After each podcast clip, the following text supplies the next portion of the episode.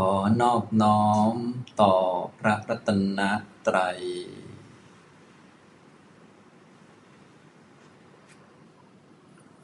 สวัสดีครับท่านผู้สนใจในธรรมะทุกท่าน สวัสดีค่ะอาจารย์กราบอาจารย์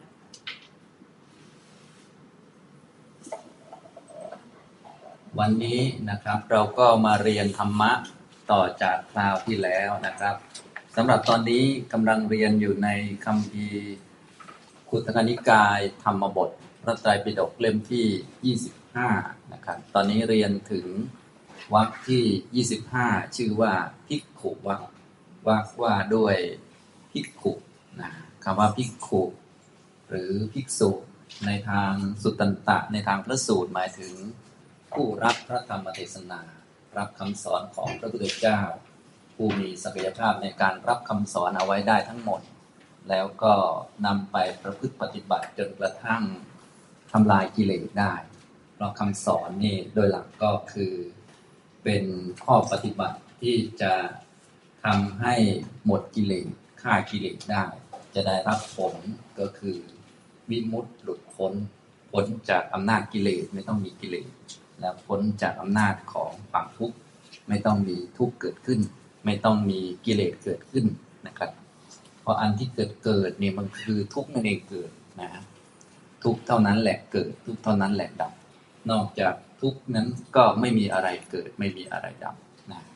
ทีนี้ที่ทุกมันยังเกิดได้ก็เป็นเพราะยังมีกิเลสนั่นเองนะมรรคก็เอามาฆ่ากิเลสทำลายกิเลสเมื่อทำลายกิเลสได้แล้วกิเลสไม่เกิด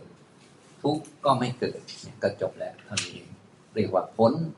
พ้นจากอำนาจกิเลสไม่ต้องมีกิเลสเกิดอีกต่อไปพ้นจากทุกข์ไม่ต้องมีทุกข์เกิดอีกต่อไปพ้นจากวัฏฏะก็ไม่ต้องมีการสืบต่อของขันธ์อายตนะธาตุอีกอย่างนี้ทำนองนี้คือ วัตถุประสงค์หรือว่า จุดหมายของการปฏิบัตินะครับ ในที่ขูวักนี้ก็มีวัตถุหรือว่ามีเรื่องที่เป็นเหตุให้พระพุทธองค์ได้ตรัสแสดงธรรมะ แล้วก็สรุปเป็นพระคาถาอยู่จำนวน 12 เรื่องด้วยกัน 12 วัตถุนะตอนนี้เราเรียนไปได้ 6 เรื่องด้วยกัน วันนี้เรียนเรื่องที่7นะครับในเอกสารหน้าที่ 81นะครับเรื่องสัมบัหุละภิกขุวัตถุ เรื่องภิกษุจำนวนหลายรูป สัมหุละแปลว่า หลายจำนวนมากนั่นเองนะหลายหรือจำนวนมากในทางพระสูตรก็ ไม่จำกัดจำนวนนะตั้งแต่สามรูปสี่รูปขึ้นไป ก็เรียกว่าหลายทั้งนั้นแหละนะครับ แต่ในที่นี้คำว่าสัมพหุละหมายถึง900รูปนะก็ทั้ง900รูปเนี่ยท้ายที่สุดเมื่อจบคาถาทั้ง9คาถานี้ ก็จะได้บรรลุเป็นพระอรหันต์ทั้งหมดนะแต่ว่าใน 900 รูปนี้ก็แบ่งเป็นกลุ่มเป็นกลุ่ม กลุ่มละ 100 100 100 แล้วก็แต่ละกลุ่มก็จะทำกรรมฐานต่างกัน เวลาพระพุทธเจ้าแสดงธรรม แล้วก็ตรัสสรุปเป็นพระคาถาก็เนื้อความในแต่ละคาถาก็จะมีความต่างกันให้เหมาะกับภิกษุที่ท่านฟังอยู่นั่นแหละ 900 รูป แต่ว่าเพียงแต่ว่าท่านแบ่งเป็นกลุ่มกลุ่มๆกลุ่มละร้อยกลุ่มละร้อยก็เลยมี 9 คาถาด้วยกัน ตั้งแต่บาลีข้อ 368เนี่ยคาถาที่ 1 จนถึงบาลีข้อที่ 376นี่คาถาที่9ในวัตถุนี้ ก็เมื่อจบคาถาหนึ่งหนึ่งภิกษุจำนวนหนึ่งร้อยหนึ่งร้อยก็ได้บรรลุเป็นพระอรหันต์ทั้งหมดเมื่อครบก็บรรลุทั้งหมดเลยทั้งเก้าร้อยรูปภิกษุเก้าร้อยรูปนี้แต่เดิมเคยเป็นโจร เคยเป็นโจรด้วยกัน แต่ว่าตอนหลังมาเลื่อมใสในอุบาสิกาท่านหนึ่ง ก็เลยขอบวชนะก็เดี๋ยวจะเล่านิทานให้ฟังในอัตถกถาของธรรมบท แต่ว่าเบื้องต้นก็พูดคร่าวๆสักนิดหนึ่ง ก็คือพระทั้ง 900 รูปนี้ก็เป็นลูกศิษย์ของพระโสนกุติกันนะ พระโสนกุติกันนะนี่ท่านเป็นพระเอตรัคคะทางด้าน แสดงธรรมด้วยถ้อยคำที่ไพเราะนะซึ่งพระโสนกุติกนะนี่ก็เป็นลูกศิษย์ของท่านพระมหากัจจายนะเถระ พระมหากัจจายนาเถระก็เป็นเอตทัคคะทางด้าน ขยายเนื้อความแห่งธรรมจากย่อให้พิสดารนะนั่นก็อยู่ที่อวันตีชนบท ซึ่งพระโสนปุติกนนะนี่ก็เรียกว่าเป็น พุทธศาสนิกชนมาตั้งแต่เด็กแล้ว เพราะแม่ของท่านนี้เป็นอุปถากของท่านพระมหากัจจายนะเถระนั่นแหละ แม่ของพระโสนะเนี่ยเป็นพระโสดาบันแล้วก็เป็นอุปถากของพระมหากัจจายนะ ต่อมาเมื่อท่านพระโสนะปุติกันนะเนี่ยตอนนั้นท่านเป็นคารวาสอยู่ ได้ฟังธรรมบ่อย ๆ ก็เลย อยากจะบวชพออยากจะบวชก็ไปขอกับพระ มหากัจจายนะเถระ เพียงแต่ว่าในยุคนั้น อวันตีชนบทนี่เรียกว่าหาพระยากเป็นชายแดนนะเป็นปัจจันตชนบทเป็นชายแดน พระมหากัจจายนะเถระก็เลยบอกว่าการบวชนั้นมันยากรอไปก่อน พระโสนกุติกันนะก็บอกว่ายากไม่เป็นไรผมขอบวชนะแต่ทีนี้พระไม่พอที่จะให้บวชเป็นพระ ก็เลยให้ บรรพชาเป็นสามเณรอยู่สามปีด้วยกันนะพอปีถัดมามีภิกษุต่างถิ่นมาจึงให้พระโสนากุติกันนานี้ได้บวชเป็นพระต่อมาท่านก็ได้บรรลุเป็นพระอรหันต์อันนี้เรื่องพระโสนากุติกันนะนะต่อมาพระโสนากุติกันนะนี้ก็ได้เข้ามาที่ สาวัตถีมาที่เชตวันเพื่อกราบพระพุทธเจ้าและก็ขอพรจากพระพุทธเจ้า หรือว่าขออนุญาต พระพุทธเจ้าในเรื่องที่ท่านผู้บัญชาก็คือพระมหากัจจายนะนั้นส่งมาโดยเฉพาะเรื่องเกี่ยวกับว่าถ้าประเทศเขตชายแดนนี้ก็ไม่ต้องภิกษุสิบรูป เอาแค่ภิกษุห้ารูปก็ให้บวชเป็นพระได้แบบนี้นะทำตรงนี้ ก็จะมีเรื่องที่ท่านมาขออันนี้ตามวินัยนะพระโสนกุติกันนานี้ก็ได้พักในกุฏิหลังเดียวกับพระพุทธเจ้าจัดที่ไว้ให้ ท่านก็ช่วงดึก ๆ ก็ลุกขึ้นมานะพระพุทธเจ้าก็ได้เชิญให้ท่านสวดสาธยายธรรม ท่านก็สวดแล้วก็แสดงธรรม นะสวดด้วยเสียงไพเราะมาก พวกเทวดาทั้งหลาย พรมเทวดาชั้นต่าง ๆ จนเทวดาที่แผ่นดินนี่ก็สาธุการกันใหญ่เลยนะอย่างนี้เพราะว่าสวดด้วยเสียงไพเราะ พระพุทธเจ้าก็สาธุการนะก็อาศัยเหตุที่ท่านสวดธรรมหรือแสดงธรรมะด้วยเสียงอันไพเราะนี่แหละ พระพุทธเจ้าก็ตั้งให้ท่านเป็นเอกลักษณ์ทางด้าน แสดงธรรมด้วยถ้อยคำที่ไพเราะ อันนี้เรื่องท่านพระโสนกุติกันนะทีนี้พระโสนกุติกันนะนั้นหลังจากที่ได้แสดงธรรมต่อหน้า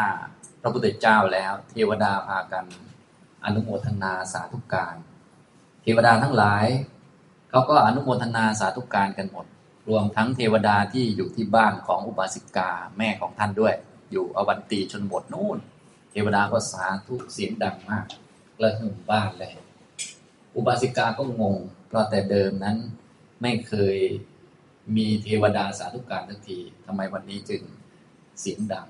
นะเพราะว่าท่านก็อุปถากพระมหากัจจายนะเทระเป็นประจำทำบุญเป็นประจำเทวดาเงียบนะแต่วันนี้ได้ยินเสียงเทวดาสาธุนะท่านก็เลยถามเทวดาว่าทำไมวันนี้มาสาธุวันเก่าๆทำไมไม่เห็นสาธุเทวดาที่อยู่ในบ้านนั้นก็เลยบอกว่า เนี่ยที่สาธุนี่ไม่ได้เกี่ยวกับคุณแม่หรอกนู่นเกี่ยวกับลูกชายคุณแม่ที่นู่นแสดงธรรมกับพระพุทธเจ้าโน่นอย่างนี้ อุบาสิกาก็เลยเห็นว่าลูกชายตัวเองนั้น โอ้แสดงธรรมยอดเยี่ยมมาก แสดงธรรมต่อหน้าพระพุทธเจ้าด้วย แถมพระพุทธเจ้า สาธุการเทวดา ทุกชั้นฟ้าก็สาธุการด้วย ฉะนั้นถ้าท่านกลับมาเราจะอารัธนาให้ท่านแสดงธรรมด้วยเช่นกันนะพอ ระโสนกุติกันนะกลับมา แม่ก็ไปอารัธนาให้แสดงธรรมนะ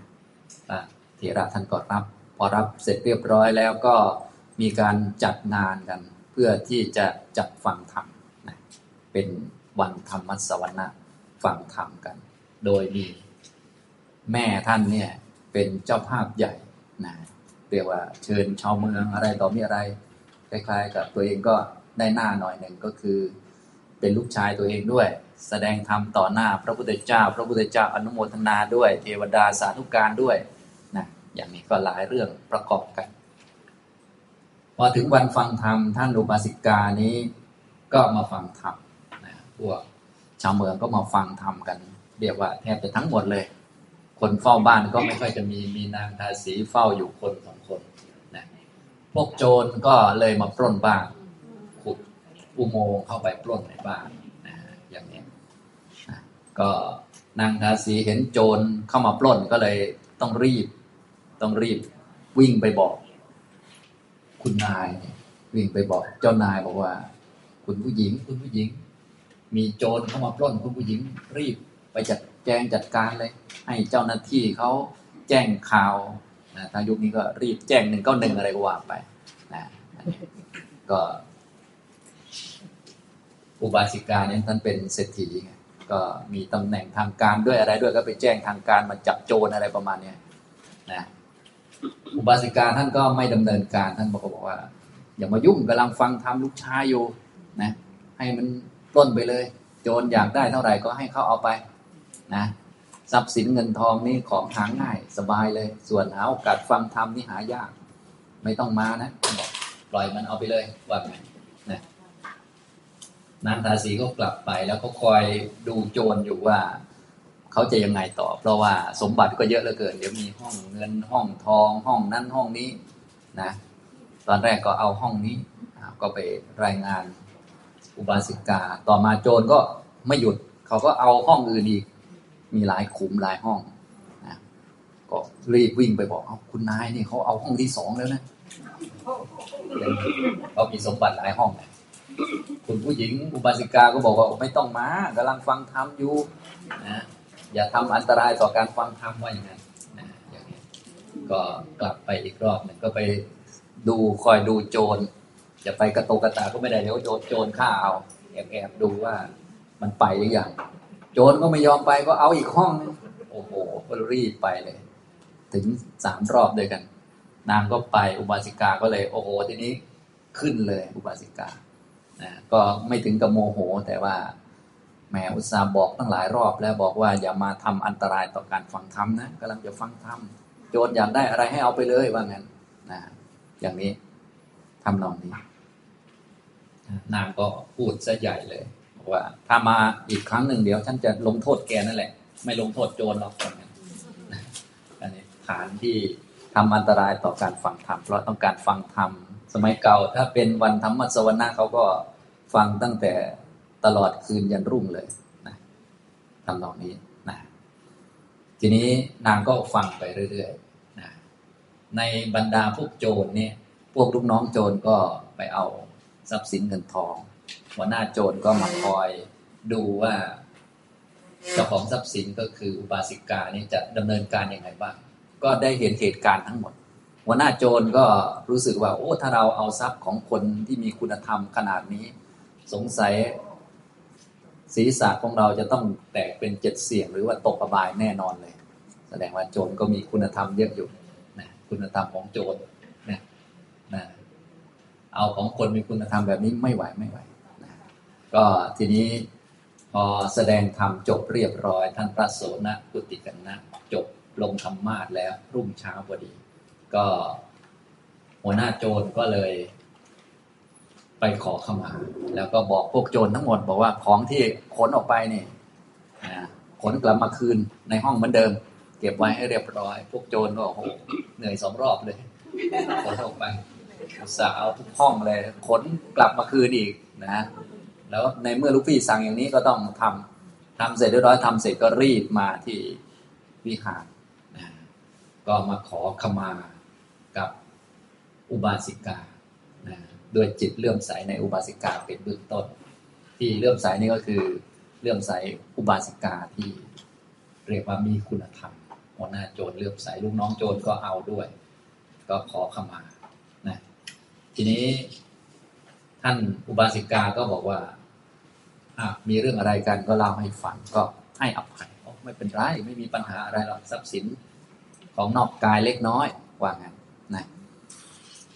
วกโจรทั้งหลายก็ถ้าคุณแม่นี่ให้อภัยกับพวกผมถ้างั้นขอให้พวกผมได้บวชใน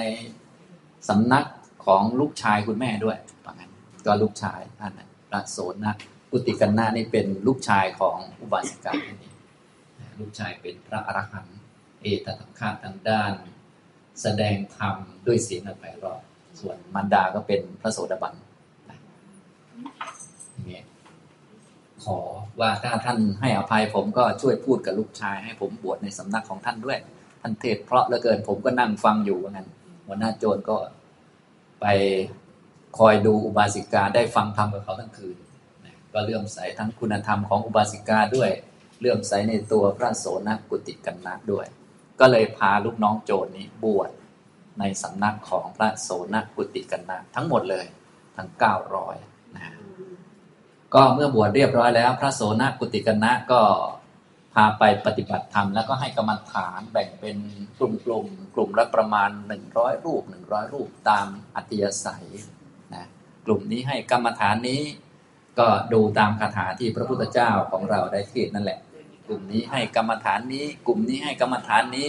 กลุ่มนี้ให้ข้อธรรมะนี้ กลุ่มนี้ให้ข้อธรรมะนี้ เพราะว่าจริตของแต่ละคนก็ไม่เหมือนกัน เราก็ต้องเข้าใจว่าพระเถระยุคเก่าๆเนี่ยท่านก็จะมีความสามารถทางด้านจิตเยอะนะท่านก็คอยดูสังเกตลูกศิษย์แล้วก็ให้กรรมฐานตามความเหมาะสม เมื่อพระทั้ง 900 รูปซึ่งแต่เดิมเป็นโจรนี่นะก็อินทรีย์แก่กล้าเหมาะสำหรับการจะบรรลุธรรมแล้ว พระพุทธเจ้าก็มาเทศมาเทศน์นี้ก็ไม่ได้มาจริงๆนะมา เป็นแสงมาถ้าตัววันนี้ก็โฮโลแกรมมาเลย ตัวจริงอยู่เชตวันโฮโลแกรมมาเทศต่อหน้าของแต่ละกลุ่ม แต่ละกลุ่มแต่ละกลุ่มเลยนะเทศแล้วก็สรุปเป็นคาถาคาถาคาถาในกลุ่มนั้นๆ กลุ่มนั้นๆกลุ่มนั้นๆแต่ละกลุ่มแต่ละกลุ่มก็ได้บรรลุเป็นพระอรหันต์ไปนะอย่างนี้นะครับ ก็เลยเป็นสัมภพหุละพิถุพิกุวัตถุเนี่ยในเรื่องนี้ เป็นคาถาสรุปธรรมเทศนาที่พระพุทธองค์ได้แสดงแก่พระภิกษุเก้ากลุ่ม ซึ่งแต่เดิมเป็นโจรนั่นแหละนะเมื่อแสดงจบแต่ละกลุ่มก็ได้บรรลุเป็นพระอรหันต์เป็นพระอรหันต์เป็นพระอรหันต์ทั้งหมด ก็รวม900รูปนั่นเองนะครับอันนี้ เดี๋ยวเราอ่านพร้อมกันก่อนนะครับ ในบาลีตั้งแต่ข้อ368จนถึงข้อ 376เนี่ยมี9คาถาด้วยกันนะครับเมตตาวิหารีโยภิกขุปัสสันโนพุทธศาสเนอาทิคัจเฉปดังสันตัง สังขารูปสมังสุขัง สิงจากภิกขุอิมังนาวัง สิตาเตละหุเมสติ เชตวาราคันจะโดสัญจักตาโตนิปานะเมหิสิปัญจชินเด ปัญจชะเห ปัญจอุตริภาวเย ปัญจสังคาติโคภิกขุ โอคะติโนติวุจติ ชายะภิกขุมาจะปมาโด มาเตกามัคคุเนภวัสสุจิตตังมาโลหะคุลังคิรีปมัตโต มากินทิดุขามิดันติไดหักมาโนนัตถิชายังอปัญญัสสะ ปัญญานัตถิอัจฉายโตยมมหิชานันจะปัญญาจะสาเวนิพพานัสันติเก สุญญาคารังปวิทัสสะสันตจิตตัสสะภิกุโนอามานุสีรติโหติ สัมมาธัมมังวิปัสสโต ยะโตยะโตสัมมัสติ ขันธานังอุทยบยังละพติปีติปาโมชังอามตังตังวิชานตัง ตัตรายมาดิภาวติอิทัปัญญสสะภิกุโน อินทริยะพุตติสันตุถี ปาติโมเขจักสังวโร นิเตพชัสสุกัลยาเน สุทาชีเวอาตันดิเต ปฏิสันขาระวุตยัสสะอาจาระกุสโลสิยาตะโตปาโมชชะบะหุโล ดุขัสสันตังกริสติก็มีเก้าคาถาด้วยกัน นะเราก็มาดูคำแปลคร่าวๆซะก่อนนะเป็นคำแปลจากพระไตรปิฎกภาษาไทย ฉบับมหาจุฬาลงกรณราชวิทยาลัย ในหน้าที่หนึ่งร้อยสี่สิบแปดนะครับพระไตรปิฎกเล่มที่ยี่สิบห้าก็เป็นสำนวนสำนวนหนึ่ง ในเรื่องที่เจ็ดสัมมหุละภิกขุวัตถุ เรื่องภิกษุหลายรูป พระผู้มีพระภาคตรัสพระคาถานี้แก่ภิกษุทั้งหลายดังนี้ข้อ 368 ภิกษุผู้อยู่ด้วยเมตตาเลื่อมใสในพระพุทธศาสนา ก็จะพึงบรรลุสันตบท อันเป็นที่ระงับสังขารเป็นสุขนะและท่านก็มีฟุตโนตในคำว่าจะพึงบรรลุสันตบทเนี่ยฟุตโนตสองสันตบทหมายถึงนิพพาน ข้อ 369ภิกษุ เธอจงวิทย์เรือนี้ เรือที่เธอวิทย์แล้วจักถึงเร็ว เธอตัดราคะโทสะได้แล้ว ต่อจากนั้นก็จะบรรลุนิพพาน แต่ท่านก็มีฟุตโนตคำว่า จงวิทย์เรือ วิทย์เหมือนวิทย์น้ำออกจากเรือนะเธอจงวิทย์เรือนี้คำว่าเรือในที่นี้หมายถึงอัตภาพจงวิทย์อัตภาพอันนี้ ข้อ370ภิกษุพึงตัดสังโยชน์เบื้องต่ำห้าพึงละสังโยชน์เบื้องสูงห้า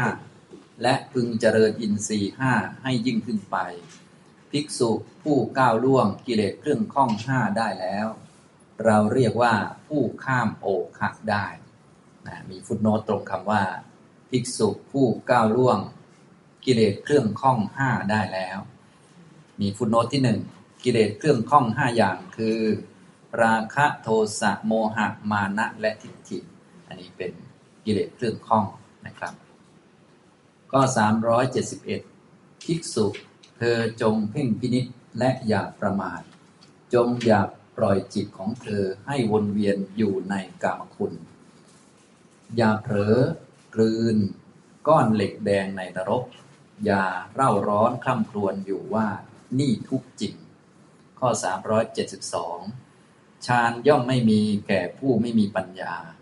ปัญญาก็ย่อมไม่มีแก่ผู้ไม่มีฌานผู้มีทั้งฌานและปัญญานั่นแล จึงนับว่าอยู่ใกล้นิพพาน ข้อ 373 ภิกษุผู้เข้าไปยังเรือนว่าง มีจิตสงบ เห็นแจ้งธรรมโดยชอบ ย่อมเกิดความยินดีที่ไม่ใช่ของคนทั่วไปฟุตโนตสามเรือนว่าง ภิกษุ ผู้เข้าไปยังเรือนว่าง เรือนว่างในที่นี้หมายถึง การนั่งเจริญกรรมฐานในที่สงัดแห่งใดแห่งหนึ่ง ข้อ 374 ขณะใดภิกษุพิจารณาเห็นความเกิดและความเสื่อมของขันทั้งหลาย ขณะนั้นเธอย่อมได้รับปีติปราโมทซึ่งเป็นอมตะธรรมสำหรับผู้รู้ทั้งหลาย ข้อ 375 ในอมตะธรรมนั้น ธรรมนี้คือความสำรวมอินทรีย์ ความสันโดษและความสำรวมในปาติโมกเป็นเบื้องต้นของภิกษุผู้มีปัญญาในศาสนานี้ ข้อ 376 เธอจงคบภิกษุที่เป็นกัลยาณมิตร มีอาชีพหมดจดไม่เกียจคร้าน ควรทำการปฏิสันฐานและฉลาดในเรื่องมารยาท เพราะปฏิบัติตามคุณธรรมดังกล่าวนั้น เธอก็จักมากด้วยความประโมทจักทำที่สุดแห่งทุกได้ครับก็เป็นเก้าคาถาด้วยกัน แต่ละคาถาก็จะมีเนื้อความเกี่ยวเนื่องกันบ้าง หรือว่าเป็นคนละส่วนกันบ้างนะสส่วนใหญ่ก็จะเกี่ยวกับเรื่องทำจิตให้ตั้งมั่นเป็นสมาธิ แล้วก็เห็นความเป็นจริงของ สังขารทั้งหลายโดยความไม่เที่ยง เป็นทุกข์ไม่เป็นตัวตนเห็นสัจธรรมนะบางสุดก็รองลงมาจากเรื่องของสมาธิมาทำให้เกิดปราโมทปิตินะปราโมทปิตินี้เป็นเบื้องต้นของสมาธินะบางคาถาก็มีกล่าวถึงคุณธรรมเบื้องต้นที่จะทำให้ได้สมาธิ เช่นพวก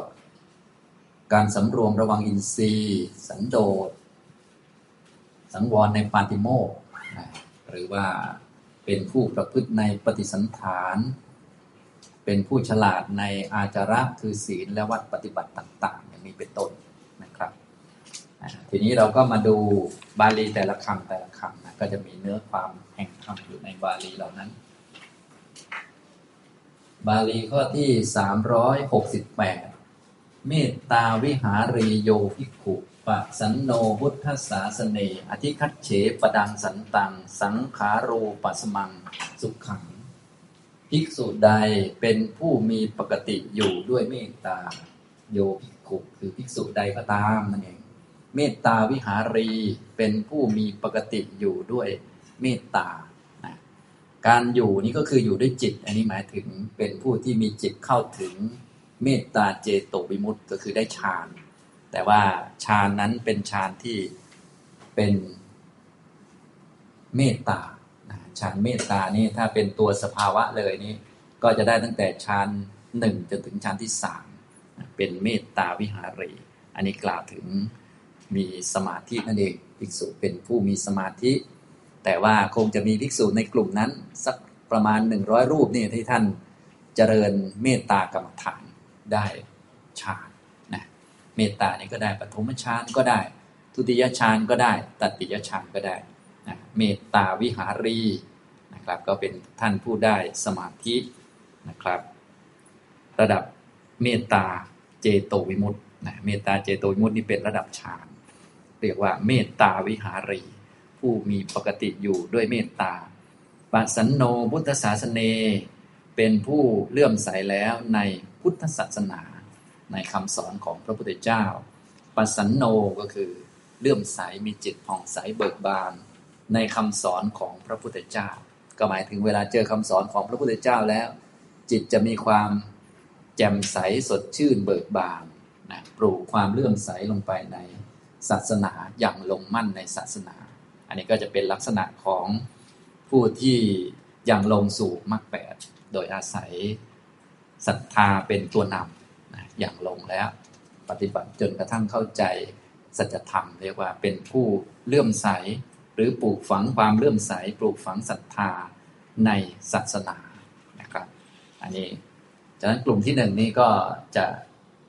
กล่าวถึงลักษณะจิต ที่ได้สมาธิของพระภิกษุกลุ่มหนึ่งก็คือ ท่านเป็นเมตตาวิหารีนั่นเองมีกรรมฐานพวกเมตตาเป็นเครื่องอยู่นะครับ แล้วก็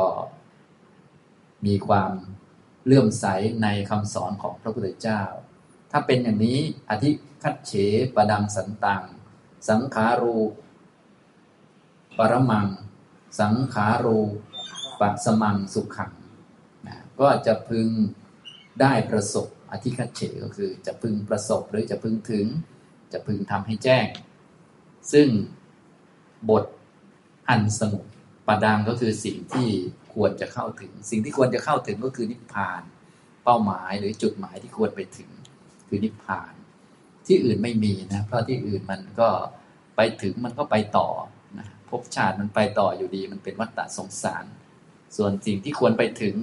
ทางพุทธศาสนาก็มีอย่างเดียวแหละ ก็คือนิพพาน พอไปถึงแล้วทุกข์ก็จะดับสนิทได้ กิเลสก็จะดับได้ ถ้าไม่ถึงนิพพาน กิเลสมันก็ไม่ดับ ก็มันยังเกิดได้อยู่ ทุกข์ก็ยังเกิดได้อยู่นะปัจจักแปลว่าสิ่งที่พึงเข้าถึง ก็คือนิพพาน สันตะซึ่งเป็นสภาวะสงบ สันตบทนั่นแหละนะสันตบทเนี่ยรวมกันเขาทับศัพท์นั่นเองเขาไม่แปลนะบทก็คือภาวะที่พึงเข้าถึงคือนิพพาน สันตะคือเป็นสภาวะที่สงบคำว่าสงบก็คือมันไม่มีเกิดนั่นแหละ อันที่มันเกิดก็มีทุกข์กับมีกิเลส ถ้าทุกเกิดเฉยๆมันก็ยังไม่ค่อยวุ่นวายเท่าไหร่ แต่ถ้ากิเลสเกิดอันนี้วุ่นวายแน่นอนนะแต่พวกเรามีทั้งสองอันเลยทั้งทุกเกิดทั้งกิเลสเกิด ลองคิดดูมันจะวุ่นกันขนาดไหนนะอันนี้ ส่วนนิพพานเนี่ยไม่มีนะไม่มีทุกเกิด ไม่มีกิเลสเกิด มันก็แน่นอน สงบโดยสภาวะนั่นแหละเรียกว่าสันตะปัดดังแปลว่าสิ่งที่พึงเข้าถึง สันตะแปลว่าสงบสงบคือไม่มีของวุ่นวายเกิดนะครับ ภาวะที่ไร้ของวุ่นวายเกิด ก็มีอย่างเดียวนะ โดยภาวะคือนิพพาน ส่วนโลกนี่ก็แค่ตัวทุกข์นี่มันก็วุ่นพออยู่แล้วนะไหนจะกิเลสอีกโอ้โห ไม่ใช่กิเลสคนเดียวกิเลสหลายคนอีกมาอยู่สองคนก็กิเลสทั้งสองคนนี่ก็โอ้โหทะเลาะกันแทบแย่นะครับ อันนี้คือมันไม่สงบนะอธิคัตเฉปดังสันตังพึงเข้าถึงพึงกระทำให้แจ้ง ซึ่งบทอันสงบ ซึ่งเป็นความระงับไปแห่งสังขาร สังขารูปสมัง สังขาระก็คือสังขารคือขันห้า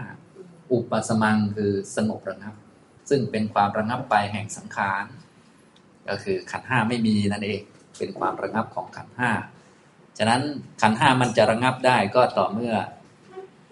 แจ้งนิพพานอย่างเช่น อบายเนี่ยมันจะหมดไปได้ ด้วยการแจ้งนิพพานโดยโสดาปฏิมาพอมีโสดาปฏิมาเกิดขึ้น เห็นนิพพานปุ๊บก็อบายมันก็จะถูกปิดตัวลงอย่างนี้ทุจริตมันก็ไม่มี อย่างนี้เรียกว่า อุปสมะคือสงบระงับนะถ้าเป็นอนาคามิมักเกิดขึ้นรู้นิพพาน พวกกรรมภูมิมันก็ระงับไป ไม่มี ถ้าเป็นอรหันตมักรู้นิพพานก็ภูมิทั้งปวงก็ระงับไปไม่มีอย่างนี้นะครับ อันนี้เรียกว่า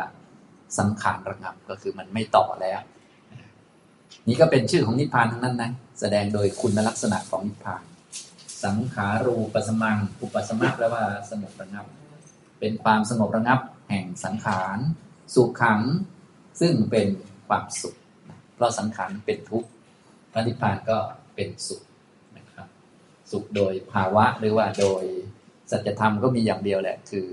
นิพพาน ส่วนนั้นอื่นเป็นทุกข์หมดแม้กระทั่งมรรคแปดก็ยังเป็นทุกข์เลย เพราะว่าเป็นของเกิดดับ มรรคสัตว์นี่ก็ยังเป็นทุกข์นะก็คือเป็นของเกิดและเป็นของดับ ส่วนสุขก็มีอย่างเดียวคือนิพพานตามนี้เลย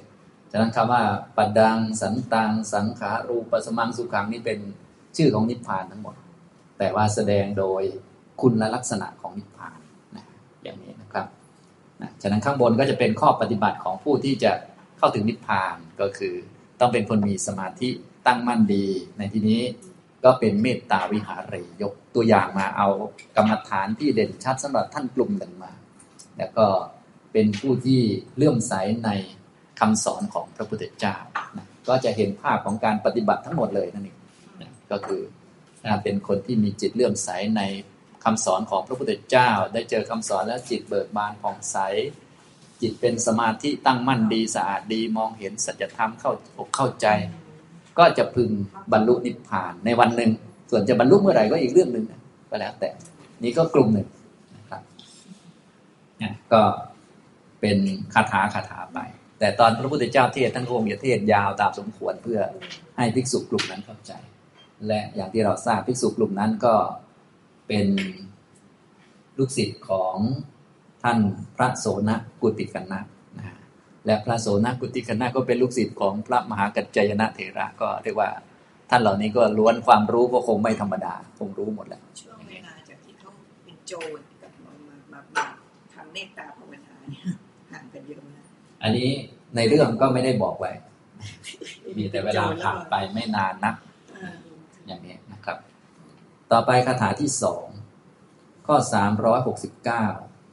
สินจะพิกขุอิมังนาวัง สิตาเตละโหเมสติ เชตวาราคันจะโดสันจะตะโตนิบานะเมหิสิแปลว่า ดูก่อนภิกษุ เธอจงวิทย์ซึ่งเรือนี้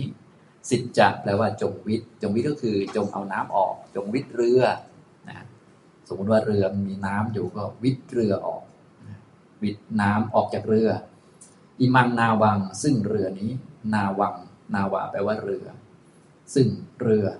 ท่านก็ได้ขยายความคำว่าเรือไปแล้วเมื่อกี้นี้ก็คืออัตภาพนั่นเองนะดูก่อนภิกษุเธอจงวิทย์ซึ่งอัตภาพนี้นะฮะอัตภาพร่างกายนี้ที่ควรจะวิทย์ออกเอาออก ซึ่งมันเป็นกิเลสภายในก็คือ มิจฉาวิตกต่าง ๆ พวกกิเลสที่มันเกิดจากอโยนิโสมนสิการ พวกนี้เป็นกิเลสภายใน ควรจะวิทย์ออกวิทย์ออกด้วยสมถะบ้างวิปัสสนาบ้างด้วยข้อปฏิบัติต่างๆ จงวิทย์ซึ่งเรือนี้ ฉะนั้นน้ำที่ควรจะวิทย์ออกในที่นี้ก็คือพวกมิจฉาวิตกต่างๆ กามวิตกปยาบาทวิตก วิหิงสาวิตกอย่างนี้ก็คือความคิดของเรานั่นแหละ ที่มันเป็นมิจฉาสังกปะอยู่ก็แสดงว่าท่านเน้นมาที่ข้อปฏิบัติ ถ้าพูดโดยมากก็คือ ข้อสัมมาสังกปะนั่นเองก็เรียกว่าท่านแสดงเน้นเป็น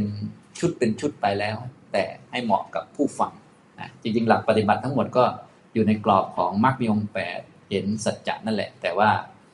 ท่าน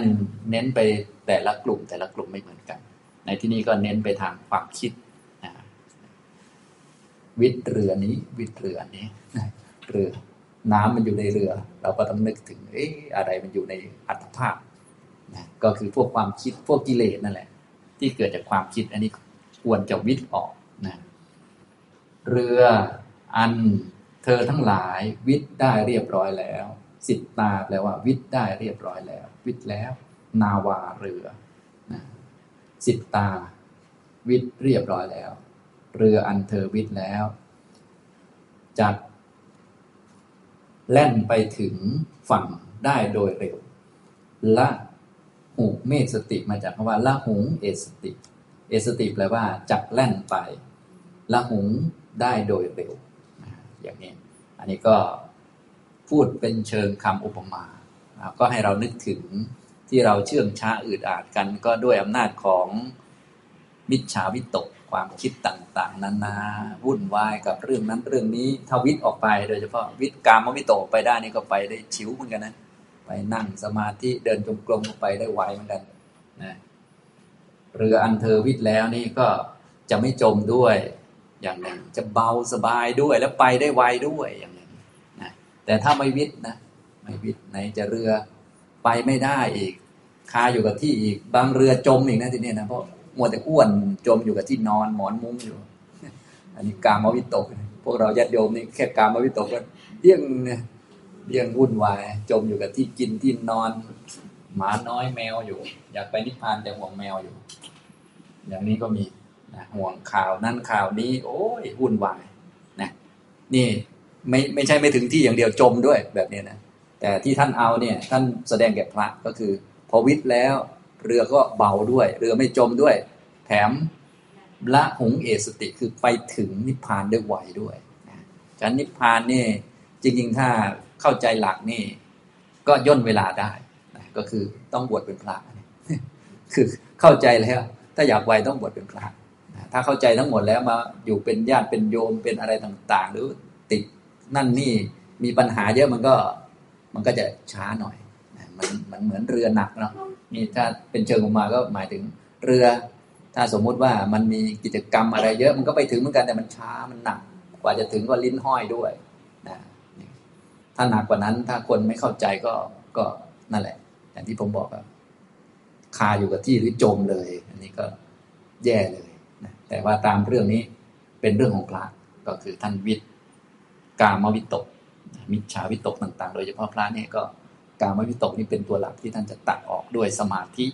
นะครับด้วยวิปัสสนาต่างๆ จงวิทย์ซึ่งเรือคืออัตภาพวันนี้ เรือคืออัตภาพวันนี้ อันเธอวิทย์เรียบร้อยแล้ว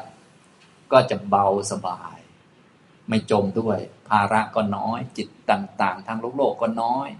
ใจเบาสบายเป็นสมาธิตั้งมั่นควรต่อการงานก็จะถึง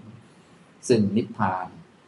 โดยเร็วคำว่าถึงนิพพานก็คือเจริญมรรคได้สมบูรณ์ได้ไวพอมรรคสมบูรณ์เกิดขึ้นก็มีนิพพานเป็นอารมณ์อย่างนี้นะครับ ต่อมาท่านก็เจตวาราคันจะโดสัญจะตโตนิพมานะเมหิสิเธอ ตัดแล้วซึ่งราคะและโทสะ เจตวาตัดแล้ว อันนี้เป็นชื่อของมรรคนะมรรคทำจิตในการตัดกิเลสฆ่ากิเลสมรรคเนี่ยหลักๆเขาจะทำอยู่สองอย่าง อันที่หนึ่งก็คือมีนิพพานเป็นอารมณ์เปลี่ยนอารมณ์มาเป็นนิพพาน อันที่สองก็ตัดกิเลสแต่ในที่นี้ท่านพูดกิจที่สองก็คือตัดกิเลสบางทีก็พูดถึงนิพพาน บางทีก็พูดถึงตัดกิเลสแล้วแต่ท่านจะพูดนะให้เหมาะกับผู้ฟังนะครับ อันนี้ก็คือ เป็นความชำนาญของผู้เดียวแหละ คือพระพุทธเจ้าทรงเลือกใช้คำที่เรียกว่าถูกกับจริตของผู้ฟังที่สุด ที่จะทำให้ผู้ฟังได้รับประโยชน์ คือบรรลุธรรมในที่สุดนะอันนี้ก็ตัดซึ่งราคะและโทสะอันนี้ก็กล่าวถึงอำนาจของมรรคสองอย่างก็คืออรหัตมรรคเนี่ยตัดราคะอนาคามิมรรคตัดโทสะนะด้วยคำคำเดียวนะเฉตวาตัดเนี่ยตัดตัดด้วย อำนาจของมรรคตัดราคะด้วยอำนาจของอรหัตมรรคตัดโทสะด้วยอำนาจของอนาคามมรรคฉะนั้นสิ่งที่มีอำนาจในการตัดก็คือมรรคเท่านั้นนะส่วนพวกเราเนี่ยเป็นพวกไม่มีอำนาจวาสนาอะไรเราพูดเราถ้าอยากจะมีอำนาจต้องเจริญมรรคนะเอามรรคเนี่ยมาเป็นตัวที่มีอำนาจในการตัดกิเลสทำลายกิเลสก็มาดูว่ากิเลสอะไร ในที่นี้ท่านยกมาสองตัวก็คือ ราคะกับโทสะนะก็แสดงสูงสุดเลย คือเป็นอรหันต์เลยทีเดียวนะครับ แสดงอรหันตมรรคก็ตรงตามเรื่องนั่นเองก็คือ เมื่อจบเทศนาจบการสรุปคาถาแล้ว ภิกษุทุกรูปท่านก็เป็นพระอรหันต์หมดเลยนะครับ ต่อจากนั้นตาโตต่อจากนั้น พอตัดเรียบร้อยแล้วก็จะได้บรรลุถึงซึ่งนิพพาน นิบานะเมหิสินิบานังเอหิสิเอหิสิแปลว่าบรรลุถึงนะบรรลุถึงนิบานังซึ่งนิพพาน นี้จะหมายถึงอนุปาทาปรินิพาน การจะเข้าถึงอนุปาทาปรินิพานก็คือขันธปรินิพพาน ขันไม่เกิดอีกเลย จะต้องให้กิเลสไม่เกิดก่อนนะอย่างนี้เหมือนพระพุทธเจ้าของเราเนี่ยก็ขันนิพพานที่กุสินารา แต่จะต้องกิเลสไม่เกิดก่อนที่ต้นโพนะก็คือจะต้องตัดกิเลสก่อนจึงจะเข้าถึงความไม่มีทุกข์เหมือนเราจะไม่อยากจะมีทุกข์นี้เราพูดไปก็พูดได้อยู่แหละแต่ว่าทุกข์นี้มัน มาจากกิเลส จะต้องตัดกิเลสก่อนเนี่ยทีนี้จะตัดกิเลสมันจะต้องมีมรรคก่อน จะต้องเห็นนิพพานอย่างเงี้ยมันต้องไล่เป็นชั้นเป็นชั้นไปดูว่าอะไรทำกิจอะไร แต่แน่นอนพระเหล่านี้ท่านคงรู้เรื่องหมดทุกรูปอยู่แล้วเพราะท่านเรียกว่าฟังจบบรรลุอรหันต์ลองที่ดูนะและอาจารย์ของท่านนี่โอ้โห มีแต่ระดับเอแต่ลักขะนั่นเลยนะครับ นิบานังเอหิสิเอหิสิแปลว่าบรรลุถึงนิบานังซึ่งนิพพาน ตราคะโทสะโมหะได้แล้ว ก็จะบรรลุถึงนิพพานในที่สุด ขันธนิพพาน ขันไม่เกิดอีกต่อไป บรรลุอนุปาทาปรินิพพานนะครับนี่คือคาถาที่สองต่อไปคาถาที่สามบาลีข้อสามร้อยเจ็ดสิบปัญจฉินเด ปัญจชเห ปัญจอุตริภาวเย ปัญจสังคาติโกภิกขุโอคาตินโนติวุจติ เธอทั้งหลายจงตัดซึ่งห้าจงละซึ่งห้าจงเจริญ ซึ่งห้าให้ยิ่งขึ้นไป ภิกษุผู้ข้ามเครื่องข้องห้าเราเรียกว่า ผู้ข้ามโอคะได้แล้วนะก็เหมือนเป็นรหัสลับที่พูดสำหรับกลุ่มของท่านเหล่านั้นที่เข้าใจกันว่าคำว่าห้าห้าในที่นี้หมายถึงอะไรนะท่านก็ขยายไปแล้วที่เมื่อกี้ที่ในฟุตโนต ปัญจชินเด เธอจงตัด ซึ่งห้าห้าในที่นี้คือ สัญญอดเบื้องต่ำห้าจงตัดคำว่าจงตัดในที่นี้คือมรรคสามโสดาปฏิมัคสกทาคามิมัคแล้วก็อนาคามิมัคจงตัดซึ่งสัญญอดเบื้องต่ำห้าด้วยมรรคนั้น ๆ ที่ทำกิจ แต่ละมรรคแต่ละมรรคเขาก็จะทำกิจของเขาเหมือนอาวุธหรือว่า อุปกรณ์ต่างๆ เนี่ย ใช้ตามกิจอย่างเช่นเลื่อยก็ใช้กิจหนึ่งขวานก็ใช้กิจหนึ่งโสดาปฏิมาก็ทำกิจในการละสกยทิฏฐิวิจิกิจฉาสีลปตะปรามาสถ้าเป็นสกทาคามิมากก็ทำกิจในการละ กิเลสประเภทหยาบๆราคะโทสะโมหะที่มันหยาบๆหรือการมาราคะปฏิฆะที่หยาบๆจะให้อนาคามิมักมาทำจิตตรงนี้ก็ไม่ได้ อนาคามิมักเขาทำจิตละอันที่มันละเอียดคนละกิจคนละงานกันอย่างเงี้ยทำตรงนี้ฉะนั้นธรรมะแต่ละอย่างมักแต่ละมักเนี่ยก็จะทำจิตในการละกิเลสไม่เหมือนกัน แต่ว่าความพิเศษของมรรคก็คือ กิเลสใดที่มรรคนั้นๆ ละได้เรียบร้อยแล้วก็จะไม่กลับมาเกิดอีกอันนี้คือความสุดยอดของมรรคอย่างนี้นะครับ อันนี้ชินเดแปลว่าตัดนะตัดห้าต่อไปก็ให้ละอีกห้า จะเหก็ละละก็เหมือนตัดนั่นแหละ ตัดให้ขาด ตัดที่คอมันละออกไป ละห้าก็คือละเบื้องสูง เบื้องสูงก็คือ รูปราคะอรูปราคะ มานะอุทจักอวิชชา อันนี้คืออรหัตตมรรคนะครับ ฉะนั้นคำว่าชินเดนี่หมายถึงมรรคสามนะครับชาเหนี่คือหมายถึงอรหัตตมรรคจงตัดซึ่งห้าเบื้องสูงคืออรหัตตมรรค คือกล่าว ใช้คำแบบนี้แต่หมายถึงสภาวะนี้อย่างนี้ทำตรงนี้นะครับฉะนั้นให้เราเข้าใจถึงตัวภาษาด้วย เข้าใจถึงสภาวะด้วย เพราะว่าคำพูดแต่ละคำท่านก็กล่าวถึงสภาวะนั่นแหละมันเป็นคำสมมุติเหมือนภาษาไทยเราเราก็เป็นภาษาก็เป็นคำพูด ส่วนสภาวะที่หมายถึงก็อันนั้นอันนั้นอันนั้นนะเหมือนเราโอยก็คือเจ็บไม่ค่อยมากถ้าโอยคือเจ็บมากนะคือมันเป็นคำนะคำโอยโอยเนี่ย ก็แสดงว่ามันเจ็บไม่เท่ากัน สภาวะคือมันเจ็บอย่างนี้ก็คำของท่านเนี่ยนะครับ แต่ละคำเนี่ยท่านมีความหมายของท่านในความเข้าใจ ซึ่งผู้ที่เข้าใจสมบูรณ์ ก็พระพุทธเจ้ากับท่านผู้ฟังนี่แหละนะต่อไปปัญจอุตริภาวเย จงเจริญห้าให้ยิ่งยิ่งขึ้น อุตริคือให้ยิ่งยิ่งขึ้นแต่เดิมก็มีอยู่แล้ว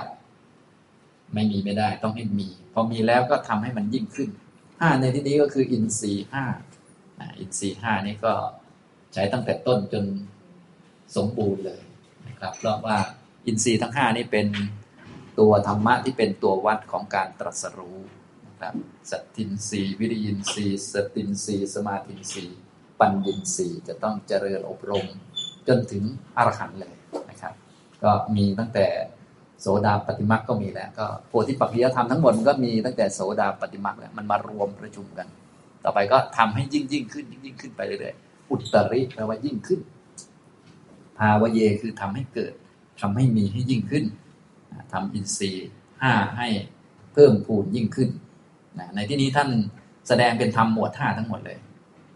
ปัญจสังคาติโคภิกขุ ภิกษุเป็นผู้ก้าวล่วง ซึ่งกิเลสเครื่องข้องห้าประการ ปัญจะแปลว่าห้าสังฆาแปลว่ากิเลสที่เป็นเครื่องข้องเครื่องเกี่ยวอติโคอติคะแปลว่าก้าวล่วง คือ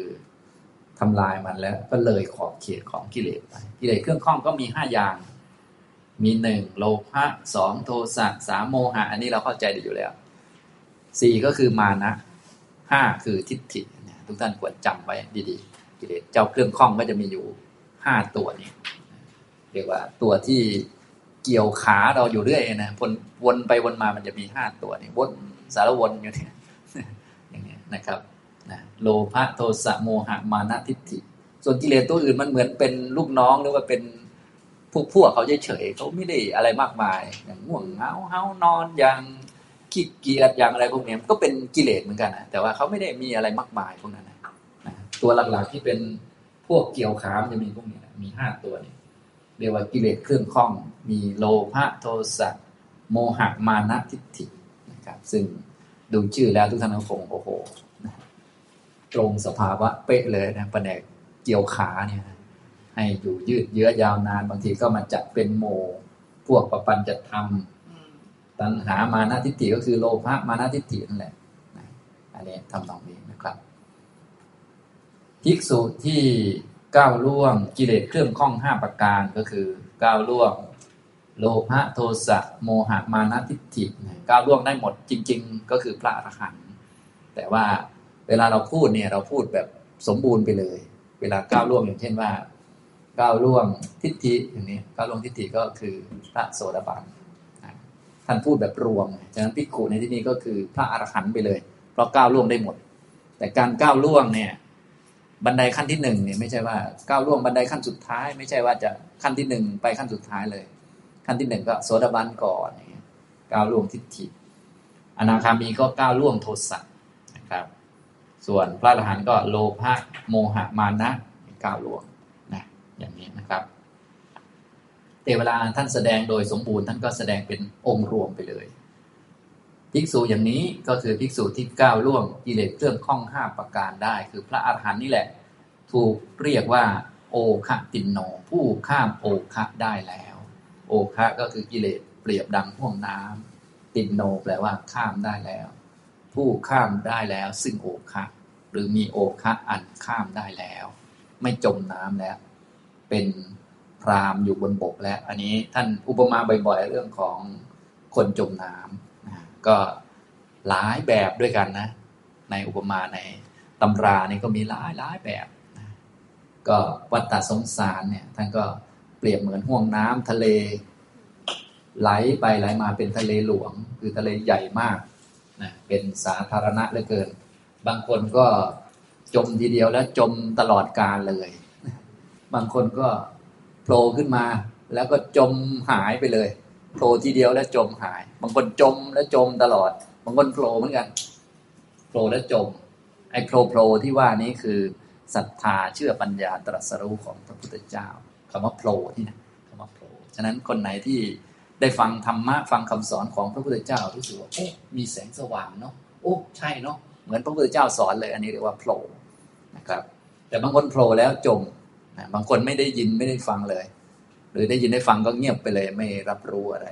ไม่รับรู้ว่ามีพระพุทธเจ้าอุบัติขึ้นมาในโลก อันนั้นจมลงแล้วจมตลอดไป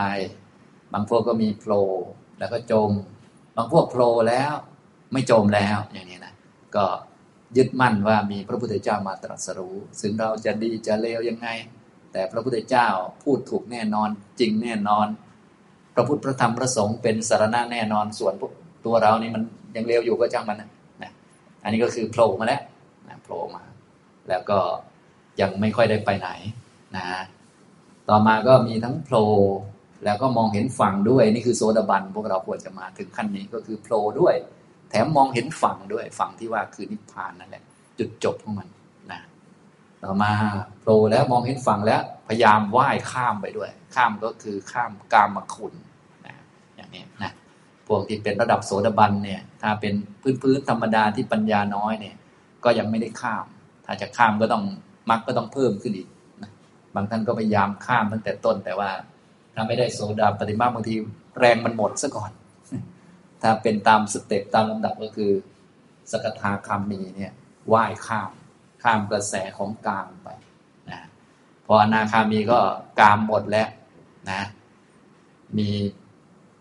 ตัวไม่เปียกแล้วนะแต่ใกล้ๆฝั่งยังไม่ถึงฝั่งนะอันนี้ จนถึงเป็นพระอรหันต์ก็ถึงฝั่งอยู่บนบก เป็นผู้ลอยบาปได้เรียบร้อยแล้ว อันนี้นะครับ อันนี้อุปมาโอคะนะมีเยอะแยะเลย เรื่องอุปมาโอคะในพระสูตรต่างๆนะพระอรหันต์จึงได้ชื่อเป็นโอคะปินโนผู้ข้ามโอคะได้แล้ว ข้ามห่วงน้ำข้ามทะเลได้แล้ว ครับ ส่วนพวกเราก็คงอยู่ในช่วงโผล่นะส่วนใครโผล่แล้วจะอยู่ตรงไหนก็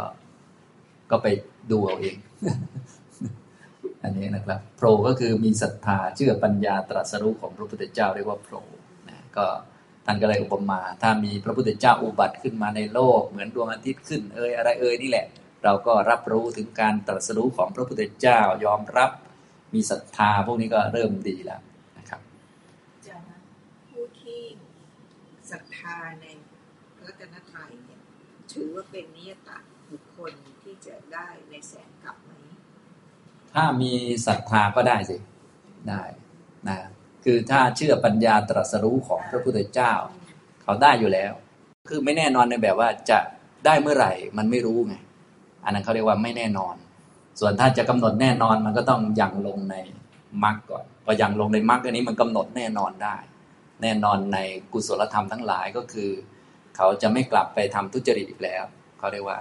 อย่างลงสู่ความแน่นอนในกุศลธรรมทั้งหลาย เพราะว่าถ้าเป็นคนมีศรัทธาเฉยบางทีเขายังกลับไปทำทุจริตได้มันก็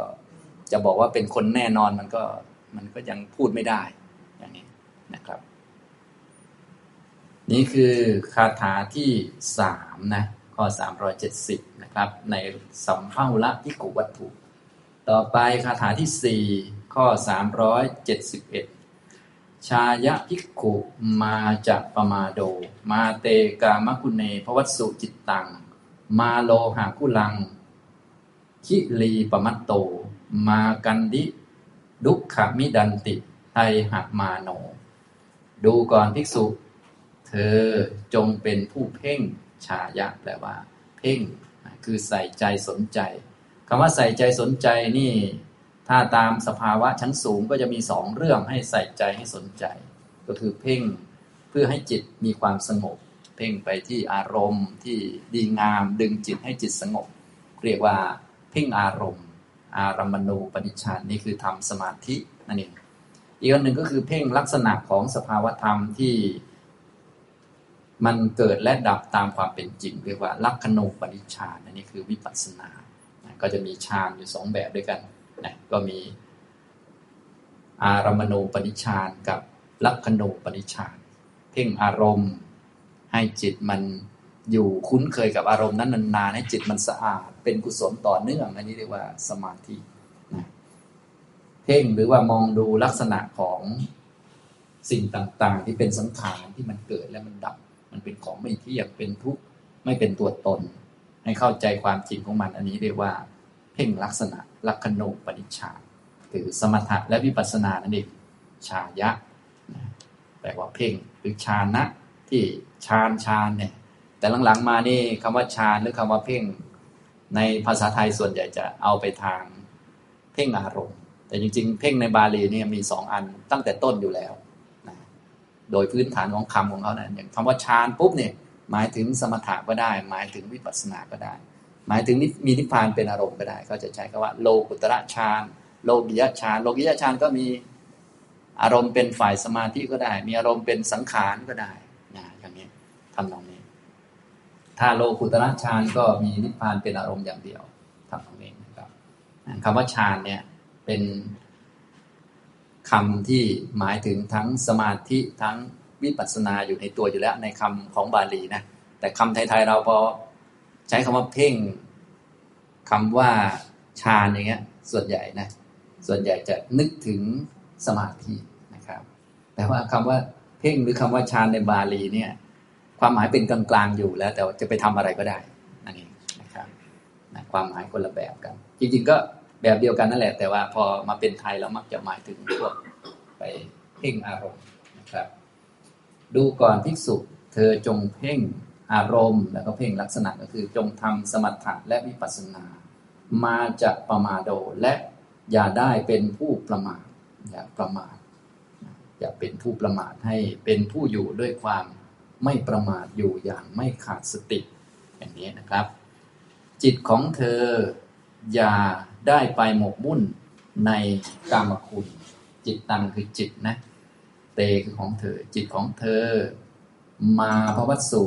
อย่าได้ไปหมกมุ่น อย่าได้ไปยินดีในกามคุณ อันนี้ก็คือท่านให้ทำสมาธิให้ทำวิปัสสนานั่นเองจะได้ยินดีในสมถะยินดีในวิปัสสนา เป็นผู้ไม่ประมาท เร่งประกอบความเพียรเพื่อทำมรรคให้เกิดขึ้นมีนิพพานเป็นอารมณ์ต่อไป อย่าให้จิตเนี่ยไปหมกมุ่นในกามคุณนั่นเองอย่างนี้ดังนั้นคำว่าเพ่งนี้เป็นคำสำหรับเอาไว้ห้ามการไปหมกมุ่นในกามคุณ เพราะว่าถ้าคนไม่ทำสมาธิไม่ทำวิปัสนา จิตมันก็ต้องไปหมกมุ่นในกามคุณ มันก็ต้องเป็นอย่างนั้นอยู่แล้วนะจิตของเธออย่าได้หมกมุ่นภวัตสุนี่นะมาภวัตสุอย่าได้หมกมุ่นหรือว่าอย่าได้วนเวียนนะหมกมุ่นหมุนภวัตสุก็คือหมุนหมุนหมุนหมุนหมุนหมุนหมุนก็คือมันวนวนวนอยู่ในกรรมคุณ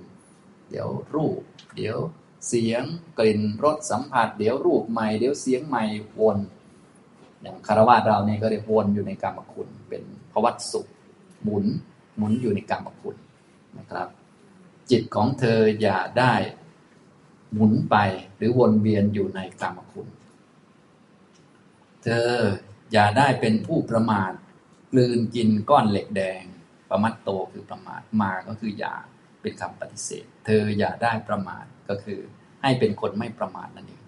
เธออย่าได้ประมาท เป็นผู้กลืนกินก้อนเหล็กแดง คิรีแปลว่ากลืนกิน โลหะกุลังก็คือ ก้อนโลหะที่มันแดงๆคือก้อนไฟ อันนี้สำหรับเตือนพระ เนื่องจากว่าพระเนี่ยอันตรายมาก เนื่องจากว่าเวลาที่ฉันฉันพัตตาหารเนี่ยพัตตาหารต่างๆ หรือว่าข้าวของเครื่องใช้ของพระเนี่ยญาติโยมเขาถวายด้วยศรัทธาท่านไม่ได้ไปหามาด้วยอะไรของตัวเองศรัทธาคนอื่นเขาถวายมาให้ ฉะนั้นถ้าประมาทขาดสติไป แม้แต่เล็กน้อย เช่น ไม่ได้พิจารณาการฉัน ลืมพิจารณา ลืมใส่ใจ ลืมนึก ลืมปฏิบัติตามวินัยที่พระพุทธเจ้าบอกเอาไว้ ก็ถือว่าเป็นหนี้ชาวบ้านเขาแล้ว มันก็อันตราย เพราะว่าชาวบ้านที่เขาถวายมาเขาถวายให้พระในพุทธศาสนา ฉะนั้นคนที่เข้าไปเกี่ยวข้องก็ ต้องทำกิจในศาสนาให้ถูกต้องตามคำสอน เพราะว่าที่เขาถวายเนี่ยเขาถวายตามคำสอนพระพุทธเจ้า ถ้าไม่มีคำสอนพระพุทธเจ้า ก็เรียกว่าเขาก็ไม่ถวายอยู่แล้ว วัดเขาก็ไม่สร้างให้อยู่พระทหารก็ก็ไม่ได้ถวายนะแต่นี่เขาก็ถือว่าพระเนี่ยปฏิบัติตามคำสอนของพระพุทธเจ้า ถ้าพระปฏิบัติตามคำสอนของพระพุทธเจ้า พิจารณาดีอะไรดีก็ถือว่าฉันเรียบร้อยก็เสมอตัวโอเค ก็ถือว่าโอเค แต่ถ้าประมาทนะครับสติแค่เรื่องจะฉันพัตหารแต่ไม่พิจารณา ใช้สอยจีวร ใช้สอยอะไรต่างๆ ใช้สอยเสนาสนะของสงฆ์มาปุ๊บนั่งเลย ถือว่าเราบวชนานอย่างนี้ก็ก็ไม่ได้ เพราะว่าของสงฆ์นี่ก็ต้องหาผ้าของตัวเองมาปูก่อนพอปูเรียบร้อยพอเอาออกไปก็ต้องดูว่าสะอาดหรือยังถ้าไม่สะอาดก็ต้องปัดให้สะอาดเหมือนเดิม เหมือนตอนที่เรามาอยู่ไม่ให้ของเขาเปื้อน นะถ้าปูแล้วเปื้อนอีกก็ต้องปัดอะไรพวกนี้นะต้องถือของตัวเอง หรือว่าไปอยู่กุฏิของสงฆ์เรียบร้อยแล้วเข้าไปอยู่ก็ต้องดูว่าก่อนไปอยู่นี่มันอะไรอยู่ตรงไหน สบู่ยาสีฟันอะไรอยู่ตรงไหน พอเราใช้สอยเรียบร้อย สงฆ์อนุญาตให้ใช้พอเราออกไปก็ต้องให้อยู่เหมือนเดิมนะให้สะอาดเหมือนเดิมส่วนใหญ่ท่านบอกให้สะอาดกว่าเดิมด้วยซ้ำไป อันนี้ก็คือเรียกว่า ทำแบบนี้คือเสมอตัวนะ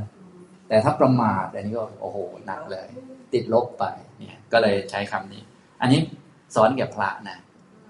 โยมเราแค่ฟังไว้เฉยๆเพราะคนละแบบกันญาติโยมก็เหมือนกันอะไรก็เรียกญาติโยมอย่างพวกเรามันก็ของเราซื้อมาเองก็โยนตรงไหนอะไรก็ทิชชู่ไว้ตรงไหนก็ได้อะมันก็ของตัวเองนะส่วนของพระนี่เขาต้องเขาสร้างให้กับสงฆ์ไง สร้างให้กับคนที่มาอยู่ในศาสนา เราก็เหมือนเป็นคนไปไปใช้สอย ก็ต้องต้องดูว่าก่อนไปเป็นยังไง เราออกไปแล้วมันต้องเหมือนเดิมอะไรประมาณนี้ต้องดูแลให้ดีนะอันนี้เรียกว่า แต่ถ้าประมาทเนี่ยประมาทนะก็จะขาดทุนเยอะเลยทีเดียวนะท่านก็เลยใช้คำว่าประมัดโตเป็นรูปประมาทแล้วขาดสติกิเลกลืนกิน ก้อนโลหะที่แดงก้อนโลหะที่ลุกเป็นไฟ อย่างนี้คืออย่าได้เป็นผู้ประมาทกืนกินก้อนเหล็กแดง เธอทั้งหลายอย่าได้ไหมในนรก แล้วมาข้ามครวนว่า นี้ทุกไตหามาโนแปลว่าไม่ไม่อยู่ อันนี้ท่านก็เตือนพระแสดงว่ามีพระกลุ่มหนึ่งที่อาจจะเป็นผู้ที่ท่านสติอ่อนสักหน่อยก็เลยแบบคู่ๆหน่อยก็ให้ระวังการใช้สอยให้ระวังการใช้ชีวิตอะไร เกี่ยวกับพระเพิ่มขึ้น ไทยหามาโนแปลว่าไม่ในที่นี้ ก็แปลว่าไม่เฉยๆไม่อยู่ ไม่ก็คือถูกเผาถูกเผาถูกไฟเผาถูกไฟเผาถูกไฟเผาไหม้ไม้มาลายหอหีบ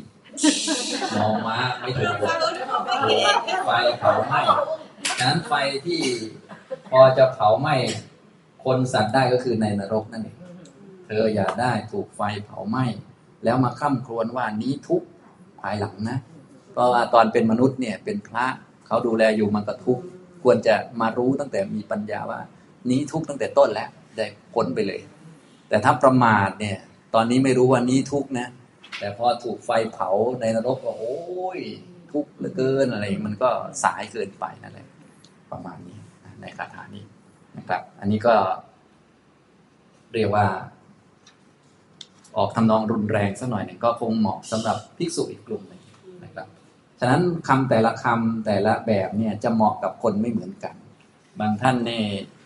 กิเลสเยอะนะกิเลสหนักกิเลสแรงเนี่ยต้องใช้คำแบบโหดๆหน่อย จึงจะเอาอยู่อะไรประมาณนี้ซึ่งผู้ที่รู้ที่สุดก็คือพระพุทธเจ้าเหมือนกัน อย่างพวกเราญาติโยมนี่บางทีพระท่านเทศเพราะๆเนี่ยเอาไม่อยู่ เราเนี่ยเทศเพราะโอ้พระท่านเทศดีเหลือเกินนอนกลางวันใช่ไหมบอกว่าแล้วท่านข่มขู่นิดหน่อยไอ้พวกญาติโยมมันกินอะไรเสียเปล่าเลยเออไม่กล้านอนแล้วนี่เป็นต้นนะมันทีนี้คนยุคหลังก็ไม่รู้ว่าคำแบบไหนมันจะเหมาะจะอะไรนะก็ต้องดูดูเอาส่วนพระพุทธเจ้าท่านทรงทราบอยู่แล้วท่านก็เห็นไหมใช้คำต่างกันเจาะได้เลยเจาะได้เลย ส่วนเนี่ยอย่างคาถาแรกนี่เมตตาวิหารีโอ้ยแช่มชื่นเบิกบานมี ความเป็นเพื่อนมิตรใช่ไหมแผ่เมตตาคาถาที่สี่ชักจะมาเอานรกมาขู่แล้วนะนี่เป็นต้น ก็คนละกลุ่มกันอย่างที่บอกไปแล้วนะครับเธอทั้งหลายอย่าได้เป็นผู้ประมาทกลืนกินก้อนโลหะแดง อย่าได้ถูกไฟไหม้ในนรกแล้วมาคร่ำครวญทีหลังว่า นี้ทุกนะดุกขมิดันติดุกขังอีดังอีดังคือนี้ อันนี้ภาวะนี้สิ่งที่เจออยู่นี้ ทุกขังเป็นทุกข์จริง ๆ มันไม่ได้เป็นทุกข์แค่ในนรกนะ ในตอนนี้เนี่ยที่พวกเราอยู่นี่ก็นี้ทุกข์เหมือนกันคืออุปทานขันธ์ห้าแต่คนที่ประมาทเขาจะไม่รู้อันนี้นะครับท่านก็เลยให้ไม่ประมาทดุกขมิดัง ดุกขังอีดัง อีดังก็คือนี้นี้คือภาวะที่กำลังเกิดปรากฏเฉพาะหน้า นี่แหละ ดุกขังเป็นทุกข์ดุกขังอีดัง นี้ทุกข์ สภาวะนี้เป็นทุกข์ก็พวกเราทั้งหลายที่นั่งอยู่เนี่ยก็ทุกสภาวะที่เกิดขึ้น ทั้งความคิดความนึกง่งนอนนอน ก็คือทุกหมดนี่แหละ เพียงแต่ถ้าคนประมาทมันไม่รู้อันนี้พระพุทธเจ้าท่านก็คาถานี้พูดเชิงเตือนขึ้นมาด้วยนะคงจะเหมาะสำหรับภิกษุกลุ่มหนึ่งนะครับ ต่อไปบาลีข้อ 372 นัตถิชานังอปัญญัสสะ ปัญญานัตถิ อาชายโตยัมหิชานันจะปัญญาจะสะเวนิปานะสันติเกฌานย่อมไม่มีแก่คนไม่มีปัญญาฌานเนี่ยจะไม่มีแก่คนไม่มีปัญญา ฉะนั้นทางพุทธศาสนาเนี่ยปัญญาจะต้องมีเสมอเป็นตัวหัวหน้าเป็นตัวนำโดยเฉพาะการปฏิบัติตามมรรคเนี่ยจะต้องมีสัมมาทิฏฐิมองหลักสัจจะให้เป็น และเมื่อมาทำ ศีลทำฌานเนี่ยก็ต้องมีปัญญาในการทำศีลเนี่ยจริง ๆ ตั้งแต่ศีลก็ต้องมีปัญญา รู้ว่าศีลคืออะไร ประโยชน์ของศีล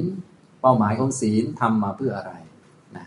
สิกขาบทต่างๆ วินัยเพื่อประโยชน์แก่สังวร สังวรเพื่อประโยชน์ แก่ความไม่เดือดร้อนใจ ความไม่เดือดร้อนใจ เพื่อประโยชน์แก่ปราโมทย์ปีติอย่างนี้เป็นต้นนะต้องมีปัญญารู้ทั้งหมดพวกนี้นะจนกระทั่งถึงเรื่องฌาน คือสมาธิชั้นต่างๆเนี่ยต้องมีปัญญารู้วิธีรู้อุบายในการที่จะทำให้ฌานเกิดขึ้น และรู้จุดประสงค์ของการทำฌานหรือว่า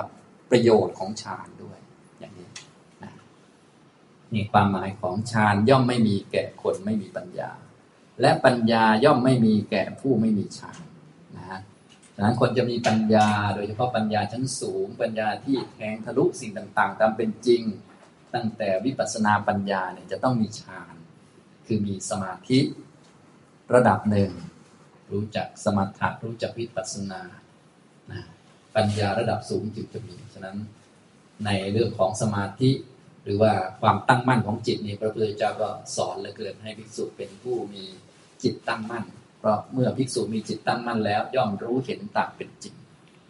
การมีปัญญารู้สิ่งต่างๆ ตามเป็นจริงนี้ จะต้องอาศัยจิตที่ตั้งมั่นดีคือสมาธิ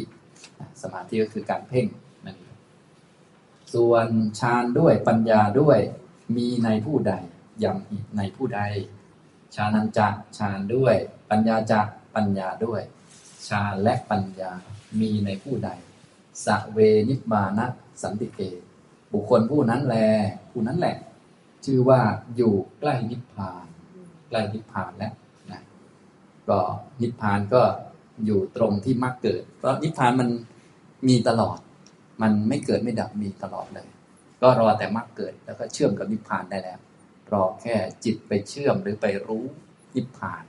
นิพพานก็มีอยู่แล้ว ทีนี้ตัวจิตที่สามารถเชื่อมนิพพานได้ ก็มรรคจิตนั่นแหละก่อนก็เลย ส่วนผลจิตเดี๋ยวก็เอาไปเข้าพวกผลสมาบัติทีหลัง อันนี้นะครับ ฉะนั้นการจะได้มรรคจิตเนี่ยก็ต้องมีพวกนี้แหละที่ท่านบอกไว้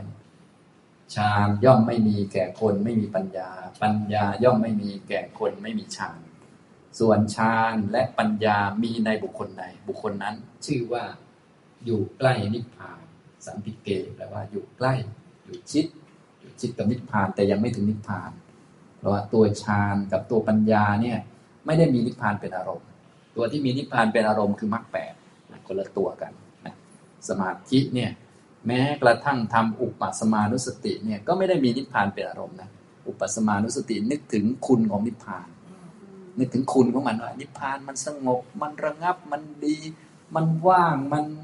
ไม่มีขันห้าเกิด ไม่มีกิเลสเกิดอะไรต่าง ๆ เราคิดไปอย่างนี้นะนึก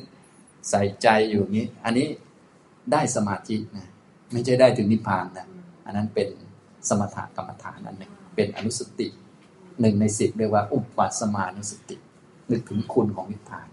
ฉะนั้นแม้กระทั่งนึกถึงนิพพานก็ยังไม่ได้มีนิพพานเป็นอารมณ์นะเพราะว่ามันเป็นแค่สมาธิ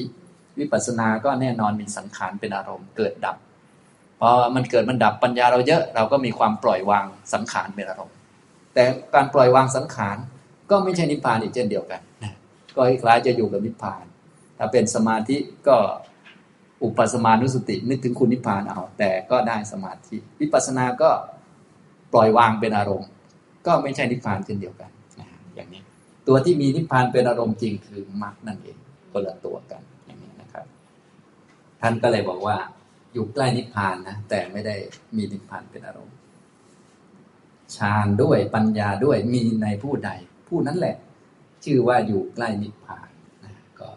ส่วนจะถึงเมื่อไหร่จะมักเกิดเมื่อไหร่ มีนิพพานเป็นอารมณ์เมื่อไหร่ก็ว่ากันนะ แต่ว่าอยู่ใกล้แล้วแหละ สรุปแล้วเราก็ต้องมีทั้งฌานทั้งปัญญานั่นเองนะครับ นี้ข้อที่สามร้อยเจ็ดสิบสองเป็นคาถาที่ห้านะครับคาถาที่หกข้อสามร้อยเจ็ดสิบสามสุญญาคารังปวิทัสสะสันตจิตตัสสะพิคุโน อมานุสีรตีโหติ สัมมาธรรมังวิปัสสโต ความยินดี ที่ไม่ใช่เป็นความยินดีของมนุษย์ย่อมมีแก่ภิกษุผู้เข้าไปสู่ที่ว่างจากเรือน สุญญาคารังปวิทัสสะนะปวิทัสสะแปลว่าผู้เข้าไป เข้าไป สู่สุญญาคารสุญญาคารก็คือไม่มีบ้านคน เข้าไปสู่ที่ที่ไม่ใช่บ้านคน ที่ที่ไม่ใช่บ้านคนก็เป็นที่สวนสาธารณะบ้างราวป่าบ้าง ที่วัดที่เงียบบ้างเรียกว่าสุญญาคารที่ที่ไม่มีบ้านคนคำว่าเข้าไปในที่นี้ก็หมายถึงเข้าไปทำกรรมฐาน ไม่ใช่เข้าไปหลบอะไรต่อมีอะไรนะอุปมาเหมือนโจรนี่นะโจรก็ชอบเข้าไปในที่ที่ไม่มีบ้านคน เข้าไปเรียกว่า หาวิธีที่จะลักขโมยคนนั้นคนนี้ ชอบทำกรรมในที่ลับ นักกรรมฐานก็เหมือนกัน พระก็เหมือนกันทำเหมือนโจรนั่นแหละ แต่ว่าไม่ใช่ไปทำแบบโจรไปนั่งกรรมฐานนะเวลาก็คล้ายๆกันพวกโจรก็จะออกหากินเวลากลางคืน ดึกๆซึ่งหน่อยหนึ่งที่ชาวบ้านหลับหมด นักกรรมฐานนักภาวนาก็เหมือนกันพระก็เหมือนกัน ก็ลุกขึ้นตอนดึกๆสักตีสองเนี่ยเขาหลับกันหมดแล้วตัวเองก็ลุกขึ้น ไปอยู่เงียบๆที่ไม่ค่อยมีคนอยู่ เช่นป่าช้า หรือว่าที่สงัดนะแล้วก็ทำกรรมฐาน อย่างนี้เรียกว่า สุญญาคารังปวิทัสสะแปลตามศัพท์ก็แปลว่า เข้าไปสู่ที่ไม่มีบ้านคน เข้าไปสู่เรือนว่าง เข้าไปสู่ที่ว่างคำว่าเข้าไปหมายถึงว่า ถือกรรมฐานเข้าไปทำเพราะว่าถ้าอยู่ในวัดบางทีมันก็มีกิจกรรมต้องทำนั้นทำนี้เยอะ ถ้าช่วงกลางวันไหนจะต้องบินตบาทบินตบาทก็ญาติโยมถามก็ต้องตอบปัญหาทำกิจโน่นนี่นั่น วัดเล็กวัดน้อยทำปฏิสันฐาน ส่วนในตอนที่เป็นกลางคืนอันนี้และที่เงียบสงัดด้วยก็ไม่มีกิจอื่น มีแต่กิจในการทำกรรมฐานอย่างเดียว อันนี้เรียกว่า สุญญาคารังปวิทัสสะเข้าไปสู่ที่ไม่มีเรือน แล้วก็มีจิตสงบ สันตะจิตตสะมีจิตสงบ สันตะแปลว่าสงบสงบคือไม่มีกิเลสเกิดนะครับ มีจิตสงบมีจิตที่ไม่มีกิเลสเกิดนะครับ จิตที่ไม่มีกิเลสเกิด ในเบื้องต้นก็คือ จิตที่มีสมาธิ สมาธิก็จะไม่มีกิเลสเกิดอยู่ชั่วคราวนะเรียกว่าวิขำปณะปะหารนะไม่มีกิเลสอยู่ชั่วคราว แล้วก็เห็นซึ่งธรรมโดยถูกต้อง วิปัสสโตเห็นแจ้งทำมังซึ่งธรรมโดยชอบ เห็นแจ้งคือวิปัสสนาดังนั้นสันตจิตตสะในในที่นี้ก็คือมีสมาธิ แล้วก็มีวิปัสสนา วิปัสสโตเห็นแจ้งทำมังซึ่งธรรมคือสังขารสัมมาโดยชอบว่าธรรมะนี้มันเกิดจากเหตุอะไร เกิดแล้วหมดเหตุดับยังไงเห็นโดยชอบนะครับ ความยินดีที่ไม่ได้เป็นของมนุษย์ก็ย่อมมีแก่ท่าน เหล่านี้นะอมานุสีแปลว่า ไม่ใช่ของมนุษย์ ไม่ใช่ของคนทั่วไป ความยินดีที่เป็นของมนุษย์ทั่วไปนี่เขาก็จะยินดีในการมาคุณยินดีในรูปเสียงกลิ่นรสสัมผัสที่น่าปรารถนาน่าใคร่น่าพอใจ ยินดีในการได้ลาบนะค้าขายแล้วได้กำไรดี ยินดีในบุตร ยินดีในภรรยา ยินดีในหมาน้อย ยินดีในแมว ยินดีในสัตว์เลี้ยง ยินดีใน งานรื่นเริงปีใหม่ ยิงพลุตูมตามอะไรก็ว่าไป อันนี้คือของมนุษย์นะส่วนนักภาวนาหรือทิฏขุเนี่ย ความยินดีที่ไม่ใช่ของมนุษย์เนี่ยก็จะมีนะความยินดีที่ไม่ใช่ของมนุษย์ก็จะมีอะไรบ้าง เป็นความยินดีในวิปัสสนา เวลาที่มีวิปัสสนาเห็นสภาวะธรรมทั้งหลายเกิดและดับตามเป็นจริง ก็จะเกิดปราโมทปีติขึ้นนะอย่างนี้ก็จะอยู่ด้วยปราโมทปีติจาก การเห็นสภาวธรรมตามเป็นจริง หรือได้สมาธิชั้นใดชั้นหนึ่งนะก็จะอยู่ด้วยสมาธิก็ได้ความยินดีในสมบัติสมบัติอันใดอันหนึ่งที่ได้นะได้ฌานหนึ่งสองสามสี่ได้อรูป ได้วิปัสสนาอย่างนี้อันนี้เรียกว่าอามานุสีรติคือความยินดีที่ไม่ใช่ของมนุษย์นะครับฉะนั้นนักภาวนาก็มีความยินดีเหมือนกัน แต่ยินดีใน สมาธิยินดีในวิปัสสนา ความยินดีก็คือปราโมทปีตินั่นแหละความเอิบอิ่มใจยินดีนะครับ อย่างนี้ วิปัสสนาเกิดก็มีปีติได้ สมาธิเกิดก็มีปีติได้ มีความยินดีได้ เป็นความยินดีที่ไม่ใช่ของคนทั่วไป ความยินดีที่ไม่ใช่ของคนทั่วไป ย่อมมีแก่ภิกษุผู้เข้าไปสู่ที่ไม่มีบ้านคน อันนี้เข้าไปทำกรรมฐาน พอเข้าไปแล้วก็มีจิตสงบด้วย บางคนเข้าไปแล้วจิตฟุ้งซ่านก็ไม่ได้ความยินดีนะ เข้าไปแล้วจิตสงบด้วย ไม่รักกรรมฐานมีกรรมฐาน แล้วก็ไปปฏิบัติ รวมทั้งท่านที่เห็นแจ้งธรรมโดยชอบก็คือท่านที่วิปัสสนา เมื่อมีวิปัสสนาเห็นสภาวะทั้งหลายเกิดและดับตามเป็นจริง ก็จะเกิดปราโมทย์ปีติขึ้น เกิดความยินดีขึ้น อันนี้เป็นเรื่องแน่นอนเป็นเรื่องธรรมชาติของพวกพจชงเขาก็ จะเกิดแบบนี้ ก็พจชงก็จะมีสติ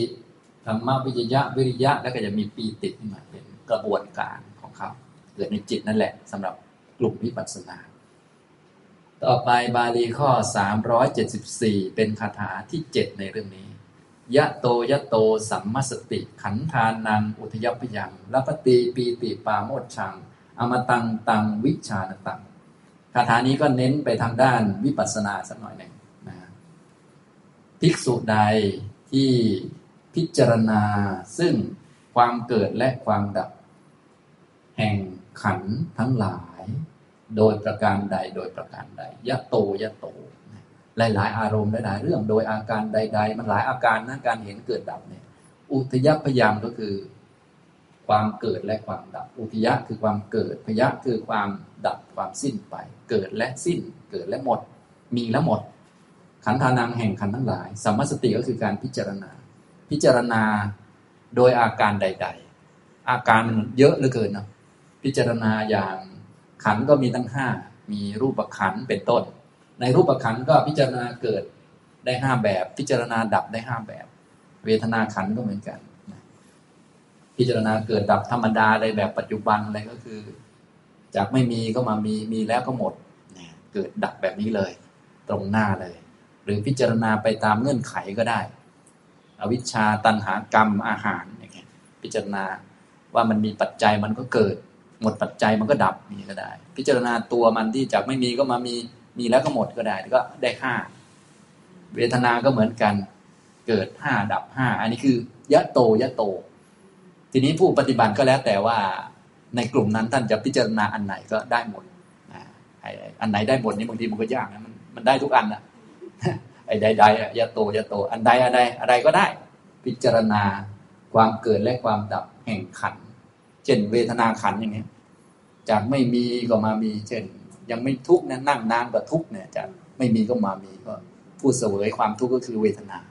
มีแล้วก็หมด มีแล้วก็สิ้นไปได้หมดไปได้เนี่ยเห็นไหมก็เห็นความเกิดและความดับแห่งเวทนาขันแบบหนึ่งหรือเห็นโดยปัจจัยก็ได้ อวิชชาตันหากรรมแล้วก็ผัสสะ ผัสสะมีเวทนามันก็เลยมีผัสสะไม่มีผัสสะไม่เกิดเวทนาก็ไม่เกิดอย่างนี้นะอันนี้เรียกว่า สัมมาสติแปลว่าพิจารณานะครับ พิจารณาซึ่งความเกิดและความดับแห่งขันโดยอาการใดอาการใด ลักษณะใดลักษณะใด ขันมีห้านะ ความเกิดก็ขันละห้าละห้าก็เป็นยี่สิบห้าขันมีห้าความดับก็ขันละห้าละห้ามียี่สิบห้ารวมเป็น อุทยพยังนี้มีห้าสิบลักษณะด้วยกันยะโตยะโตคือห้าสิบนะอันไหนก็ได้ อันนี้พูดบ่อยเหลือเกินนอะอันนี้ไม่รู้จำได้บ้างไหมบางคนพูดซ้ำไปซ้ำมาห้าสิบแบบเนี่ยเรียกว่า อุทยพยักนะเห็นอันไหนก็ได้ อันใดอันหนึ่งในนี้สองอันสามอันในนี้ใช้ได้หมดนะครับนะเมื่อเห็นอย่างนี้ก็ย่อมได้ซึ่ง ปีติและปราโมทเห็นไหมอันนี้เน้นไปทางวิปัสสนาคาถานี้ก็คงจะเหมาะสำหรับคนที่แบบว่าแม่จิตใจโน้มเอียงหรือว่ากำลังเด่นทางด้านวิปัสสนาอยู่นะอันนี้นะย่อมได้ซึ่งปีติและปราโมทเห็นเกิดดับก็ได้ปีติและปราโมทปีติปราโมทก็เกิดขึ้นนะอมตังตังวิชาณตังปีติและปราโมทอันนั้นที่เกิดขึ้นจากแบบนี้นะ เป็นอมตะธรรมของผู้รู้แจ้ง ตังก็คือปีติและปราโมทแบบนี้นะปีติและปราโมทจากวิปัสสนาเนี่ยเป็นอมตะของผู้รู้แจ้ง ที่ว่าเป็นอมตะเพราะว่าปีติแบบนี้จะทำให้ถึงอมตะคือถึงนิพพาน ไม่เหมือนปีติจากพวกสมาธิ หรือพวกที่ปีติทราบซ่านไปในทางสมาธิต่างๆ พวกนั้นยังไม่ทำให้ถึงนิพพาน แต่ว่าสามารถเอามาใช้ประโยชน์ ในภายหลังได้เช่นกัน แต่ถ้าหากเป็นปราโมทและปีติที่ได้มาจากการเห็นความเกิดและดับแห่งขันปราโมทและปีติอันนี้ เป็นสภาวะที่ทำให้ถึงนิพพานได้สำหรับคนรู้แจ้งนะ วิชาณตังแปลว่าผู้รู้แจ้ง ตังก็คือปีติและปราโมทนั้นเป็นอมตะเป็นอมตะธรรมของผู้รู้แจ้ง เป็นอมตะที่ว่าเป็นอมตะก็คือเป็นเหตุ ให้ถึงอมตะได้นั่นเองนะฉะนั้นวิปัสสนาเนี่ยถ้าเราทำเป็นเนี่ยทำให้แจ้งนิพพานได้ ก็คือทำวิปัสสนาให้เห็นทุกข์แล้วก็เชื่อมไปสู่สมาธิจิในมรรคเชื่อมไปสู่มรรคทำให้แจ้งนิพพานต่อไปเนี่ยอย่างนี้นะครับ อันนี้ก็เลยมีประโยคว่าอมตังตังวิชานตังไว้นะต่อไปคาถาที่ 8 ข้อ 375 ตัตรายมาดิภวติอิทะปัญญสสะพิคุโน อินทริยพุตตีสันตุถีปาติโมเขจะสังวโร ในการจะถึงอมตะธรรมนั้น จะมีสิ่งเหล่านี้อยู่ในเบื้องต้นตัตรายมาดิมาจากคำว่าตัตระก็คือในการจะไปถึงอมตะธรรม ถึงนิพพานนั้นไม่ใช่จะถึงแบบก้าวกระโดดแบบกบ กระโดดปุ๊บไปเลยนะ ไม่ใช่อย่างนั้นนะตัตระในนั้นในการถึงนิพพานนั้นอายังอาทิอายังสิ่งทั้งต่อไปนี้ อาทิเป็นเบื้องต้นภาวติย่อมมี มีสิ่งเหล่านี้เป็นเบื้องต้นตัตระอายังอาทิตัตระคือในนิการจะไปถึงนิพพานนั่นนะมีสิ่งเหล่านี้ที่จะพูดเนี่ยเป็นเบื้องต้นเบื้องต้นของใครของอิทธปัญญสัพพิคุโนของภิกษุ ผู้มีปัญญาในศาสนานี้ฉะนั้นภิกษุที่มีปัญญาที่เห็นท่านมีปัญญารู้อริยสัจนี่ท่านต้องมีเบื้องต้นนะไม่ใช่วันดีคือดี ท่านก็จะมามีปัญญาเห็นอริยสัจหมดกิเลสเลย ท่านจะมีทำเบื้องต้นอยู่ทำเบื้องต้นในคาถานี้ก็มีสามอย่าง จริงๆทำเบื้องต้นมีเยอะกว่านี้มากนะแต่ว่าอันนี้คงจะเหมาะกับกลุ่มหนึ่งนะมีสามอะไรบ้างเนี่ย มีอินทรียกุตตีนี่คือการสำรวมระวัง อินทรีย์กุตตีแปลว่า คุ้มครอง คุ้มครองอินทรีย์ อินทรีย์ ตาหูจมูกลิ้นกายใจนะคุ้มครอง อินทรีย์ การคุ้มครองอินทรีย์ก็คือการมีสติ ระวังรักษาเวลาที่รู้อารมณ์ใด ๆ แล้ว ไม่ให้เกิดอภิชาและโทมนัสครอบงำนะตัวหลักก็คือคุ้มครองทางด้านมโนทวารนะอย่างนี้นะครับ แต่ว่า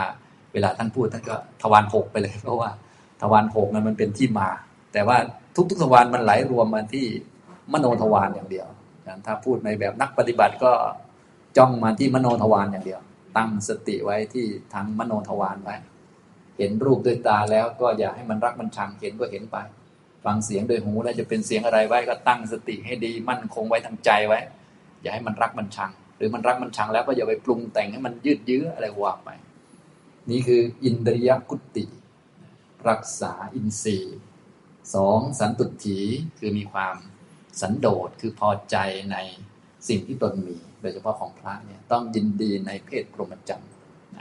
ยินดีในความเป็นพระ ยินดีในสถานที่ยินดีในพัตตาหารที่ตนได้ ถ้าไม่ยินดีโยมก็ไม่ถวายอะไรเยอะสู้โยมทั้งโน้นไม่ได้ อันนี้เขาไม่ต้องพูดถึงภาวนาแล้วอันนี้คงจะเปลี่ยนที่เปลี่ยนทางไปเรื่อยมันต้องยินดีก่อนนะความไม่ยินดีนี่ก็อันตรายเหมือนกัน บางท่านไม่ยินดีในเพศพรหมจรรย์ศึกอีกนะในที่นี้ก็เป็นเรื่องของพระนะครับ สันโดษคือยินดีในชีวิตหรือวิถีของตัวเอง ถ้าเป็นญาติโยมก็สำคัญเหมือนกันนะความยินดีในสิ่งที่ตนมีจะช่วยให้เกิดการภาวนาได้ ถ้าไม่ยินดีตัณหามันจะมาแทรกแทนที่ พอไม่ยินดีมันก็จะอยากเหมือนคนนั้น อยากเหมือนคนนี้ มันก็ไม่ต้องภาวนาแล้วนี่มันก็ไปด้วย อ่าได้นะปกติก็สิ่งที่ต้องยินดีมันก็จะมีสองอย่างที่มันเกิด อันที่หนึ่งก็คือสิ่งที่มันเกิดจากกรรมอดีต อันนี้คือวิบาก อันที่สองคือกิเลสตัวเอง กิเลสตัวเองมันเป็นนิสัยไงนิสัย นิสัยสันดานของตัวเองมันก็กิเลสมากน้อยก็ก็เราก็ เราก็เยอะเราก็ต้องยอมรับนะ คนอื่นเขากิเลสเขาน้อยเราจะไปจะไปอยากได้อย่างเขาได้ไงเพราะเขากิเลสน้อยอะใช่ไหมล่ะเพราะเรากิเลสเยอะเราก็ต้อง ยินดีก่อนว่า เออ เราได้ตอนนี้ก็โอแล้ว แล้วเราก็เพิ่มต่อไปอีกก็ส่วนส่วนโอแล้ว โอแล้วจะทำอะไรต่อก็อีกเรื่องหนึ่งนะไม่ใช่โอแล้วไปนอนนะ แต่ถ้าไม่ยินดีขึ้นมาแล้วก็โอ้โห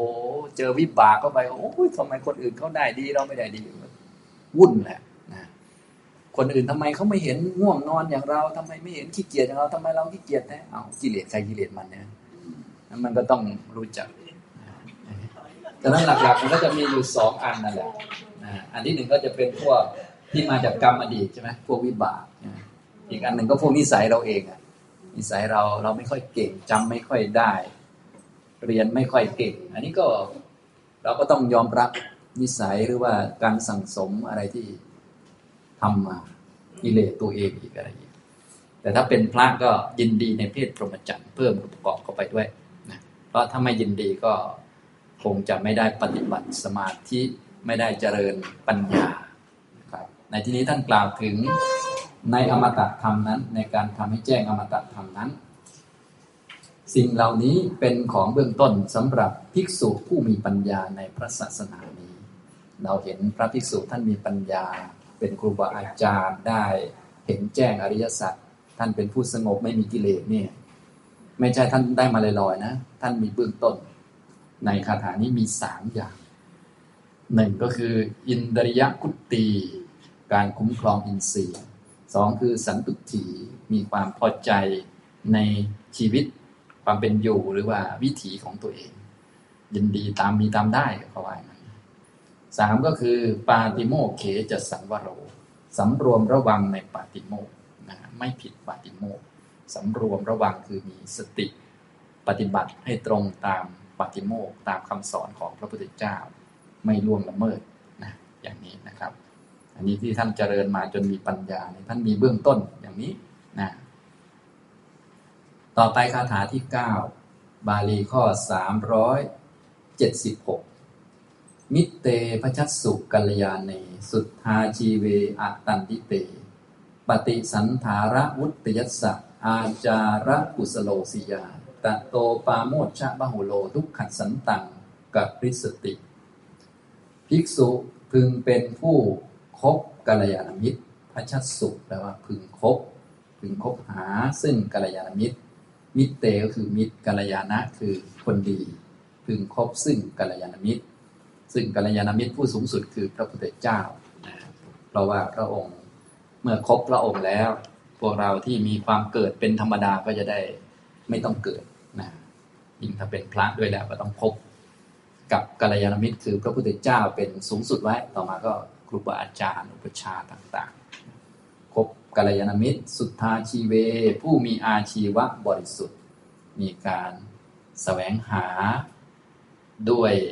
อาชีพของพระคือบิณฑบาตอย่างเดียว มีอาชีวะบริสุทธิ์อาตันติเต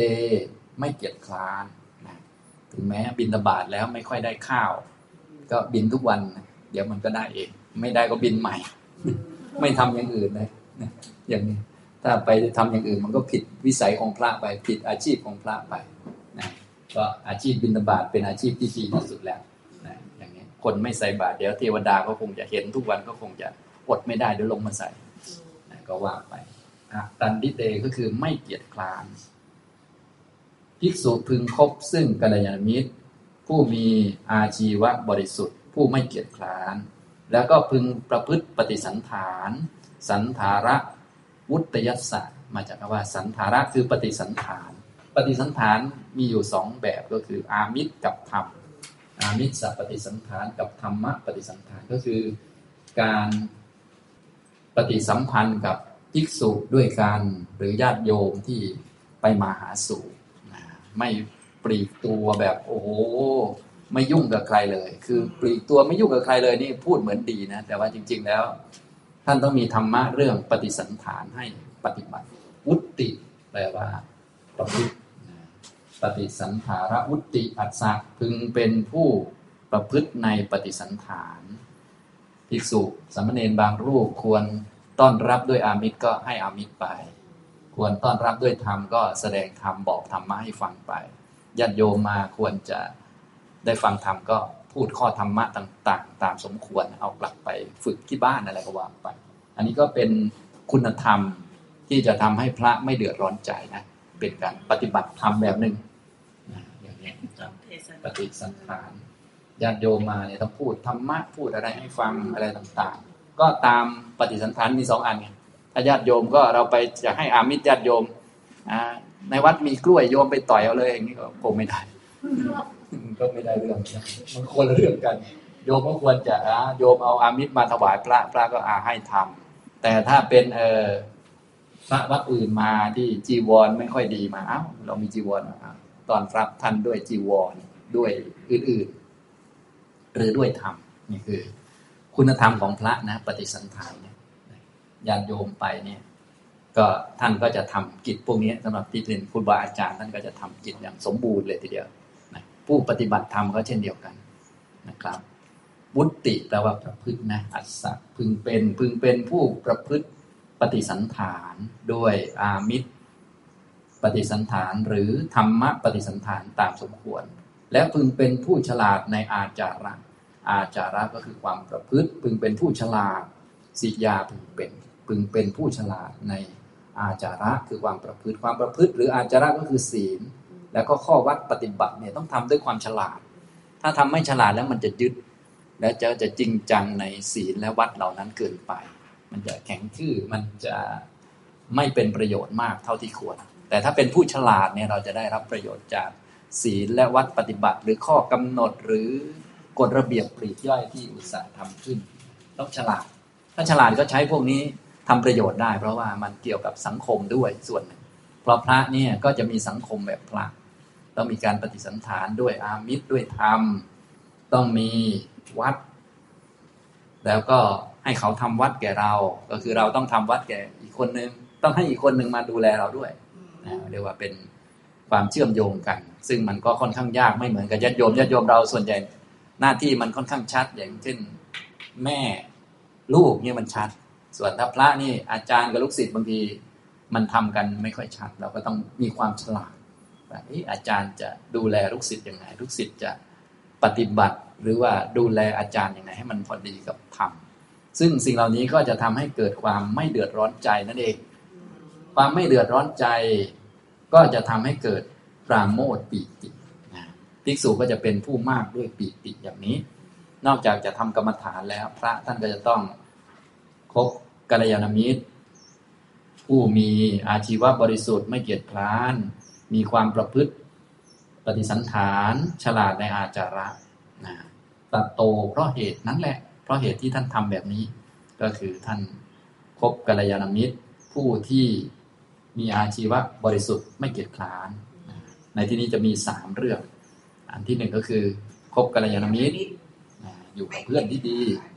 นะอันที่สองก็คือประพฤติ ปฏิสันฐาน อันที่สามคือฉลาดในอาจาระเพราะเหตุอย่างนี้แหละ ก็จะเป็นผู้มากด้วยปราโมทปราโมทชาพมุโลเป็นผู้มากด้วยปราโมทดุขขัดสันตังกริสติจักกระทำซึ่งที่สุดแห่งทุกได้ กริสติจักกระทำดุขขัสสะอันตังดุขขัดสันตังนะมาจากคำว่าดุขขัสสะแห่งทุกคือสังขารทุกข์ อันตังคือที่สุดจักกระทำซึ่งที่สุดแห่งทุกข์ได้ ทุกข์มันจะได้สุดมันจะได้หมด ไม่ต้องมีทุกข์อีก ซึ่งคนจะทำที่สุดแห่งทุกข์ได้จะต้องเป็นผู้มากด้วยปราโมทนะไม่ใช่มากด้วยความเหี่ยวแห้งเครียดอะไรไม่ใช่นั้นต้องมากด้วยปราโมททีนี้จะมากด้วยปราโมทเนี่ยก็อาศัยความประพฤติที่ถูกต้องในการดำเนินชีวิต ถ้าเป็นพระก็คือต้องเลือกคบกัลยาณมิตรก็คือเลือกเลือกวัดอยู่ ถ้าอยู่วัดที่ไม่ค่อยเข้ากัน องค์หนึ่งรักปฏิบัติอีกองค์หนึ่งไม่รักอะไรพวกนี้นะความเห็นไม่ค่อยตรงกันก็ยากแหละต้องเลือกพบกัลยาณมิตรที่มีอาชีวะบริสุทธิ์ไม่เกียจคร้าน เรามีอาชีวะบริสุทธิ์ แต่ว่าอยู่วัดที่เขาแหมมีหลอกลวงเรื่อยเราก็มันก็ไม่ค่อยสบายนะต้องเลือกพบกัลยาณมิตรที่มีอาชีวะบริสุทธิ์ไม่เกียจคร้าน แล้วก็ต้องเป็นผู้ประพฤติ ปฏิสันฐานทั้งอามิตรและธรรมตามความเหมาะสม เป็นผู้ฉลาดในอาจาระ คือในการรักษาศีลในการทำข้อวัดปฏิบัติต่างๆ กฎระเบียบต่าง ๆ นี้ต้องฉลาด ถ้าทำอย่างถูกต้องอย่างนี้ก็จะมากด้วยปราโมทคนที่มากด้วยปราโมทอย่างนี้ จิตมีความเบิกบาน ก็จะเป็นไปเพื่อสมาธิเป็นไปเพื่อเกิดปัญญาเห็นจริงได้ จนกระทั่งทำที่สุดแห่งทุกข์ได้ แต่ไม่ใช่ทำที่สุดแห่งทุกข์ได้เพราะปราโมทย์อะนะ มันจะทำที่สุดแห่งทุกได้ก็ต้องมีมรรคเห็นอริยสัจแต่ว่าปราโมทนี่มันเป็นสมาธิเป็นฐานของสมาธิ สมาธิก็จะเป็นปัจจัยให้เกิดยัตถาภูตญาณทัศนะทำให้เกิดมรรคต่อไปนะครับ ฉะนั้นในเรื่องสัมภหุละภิกขุวัตถุเรื่องภิกษุหลายรูปนี้นะครับ มีเก้าคาถาด้วยกัน ก็จะมีเนื้อหาของคาถาต่างๆ เนี่ยแตกต่างกันไป มีทั้งเรื่องของสมาธิเริ่มต้นด้วยเมตตาวิหารีเรื่องวิปัสสนาเรื่องมรรคที่ตัดทำลายกิเลสต่างๆ เรื่องสมถะเรื่องวิปัสสนา เรื่องธรรมะเบื้องต้น ก็แล้วแต่ว่าคาถานั้นท่านจะเน้นไปเรื่องไหน อย่างที่ผมได้พูดเจาะไปให้บ้างแล้วนะท่านชอบคาถาไหนก็ลองไปท่องดูได้นะครับ ทั้งเก้าคาถานี้ก็คือตามเรื่องเดี๋ยวจะเล่านิทานให้ฟังก็คือ พระพุทธองค์แสดงแก่ภิกษุเก้ากลุ่มด้วยกัน ก็เลยแสดงแล้วก็สรุปออกมาเป็นชุดเป็นชุดนะครับ เพื่อให้เข้าใจพระคาถาได้ชัดขึ้นนะครับ มีตั้งเก้าพระคาถาเนี่ย ก็จะเล่านิทานให้ฟังนิทานธรรมบทเรื่อง สัมภหุละภิกขุ ระศาสดาเมื่อประทับอยู่ในพระเชตวัน ทรงปรารบภิกษุมากรูป ตรัสพระธรรมเทศนานี้ว่าเมตตาวิหารีเป็นต้น ความพิสดารว่าในสมัยหนึ่ง เมื่อท่านพระมหากัจจายนะ อาศัยกุรักรักครนครในอวันตีชนบท อยู่ที่ภูเขาชื่อปวัตตะ อุบาสกคนหนึ่งชื่อโสนปุติกันนะเลื่อมใสในธรรมกถาของพระเถระ ใครจะบวชในสำนักของพระเถระ แม้ถูกพระเถระพูดห้ามถึงสองครั้งว่า โสนะพรหมจรรย์มีพัดหนเดียว นอนผู้เดียวตลอดชีพ เป็นสิ่งที่บุคคลทำได้โดยยาก ดังนี้ก็เป็นผู้เกิดอุตสาหะอย่างแรงกล้าในการบรรพชา ในวาระที่สามวิงวอนพระเถระบรรพชาแล้ว โดยล่วงไปสามปีจึงได้อุปสมบท เพราะใน ทักกินาปฐะชนบทมีภิกษุน้อย เป็นผู้ใคร่จะเฝ้าพระศาสดา เฉพาะพระพักจึงอำลาพระอุปชา ถือเอาข่าวที่พระอุปชาให้แล้วไปสู่พระเจตวันโดยลำดับ ถวายบังคมพระศาสดาได้รับการปฏิสันฐานแล้ว ผู้อันพระศาสดาทรงอนุญาตเสนาสนะในพระคันธกุฎีเดียวกันทีเดียว ให้ราตรีส่วนมากล่วงไปอยู่ข้างนอก แล้วเข้าไปสู่พระคันธกุฎีในเวลากลางคืน ให้ส่วนแห่งกลางคืนนั้นล่วงไปแล้วที่เสนาสนะอันถึงแล้วแก่ตน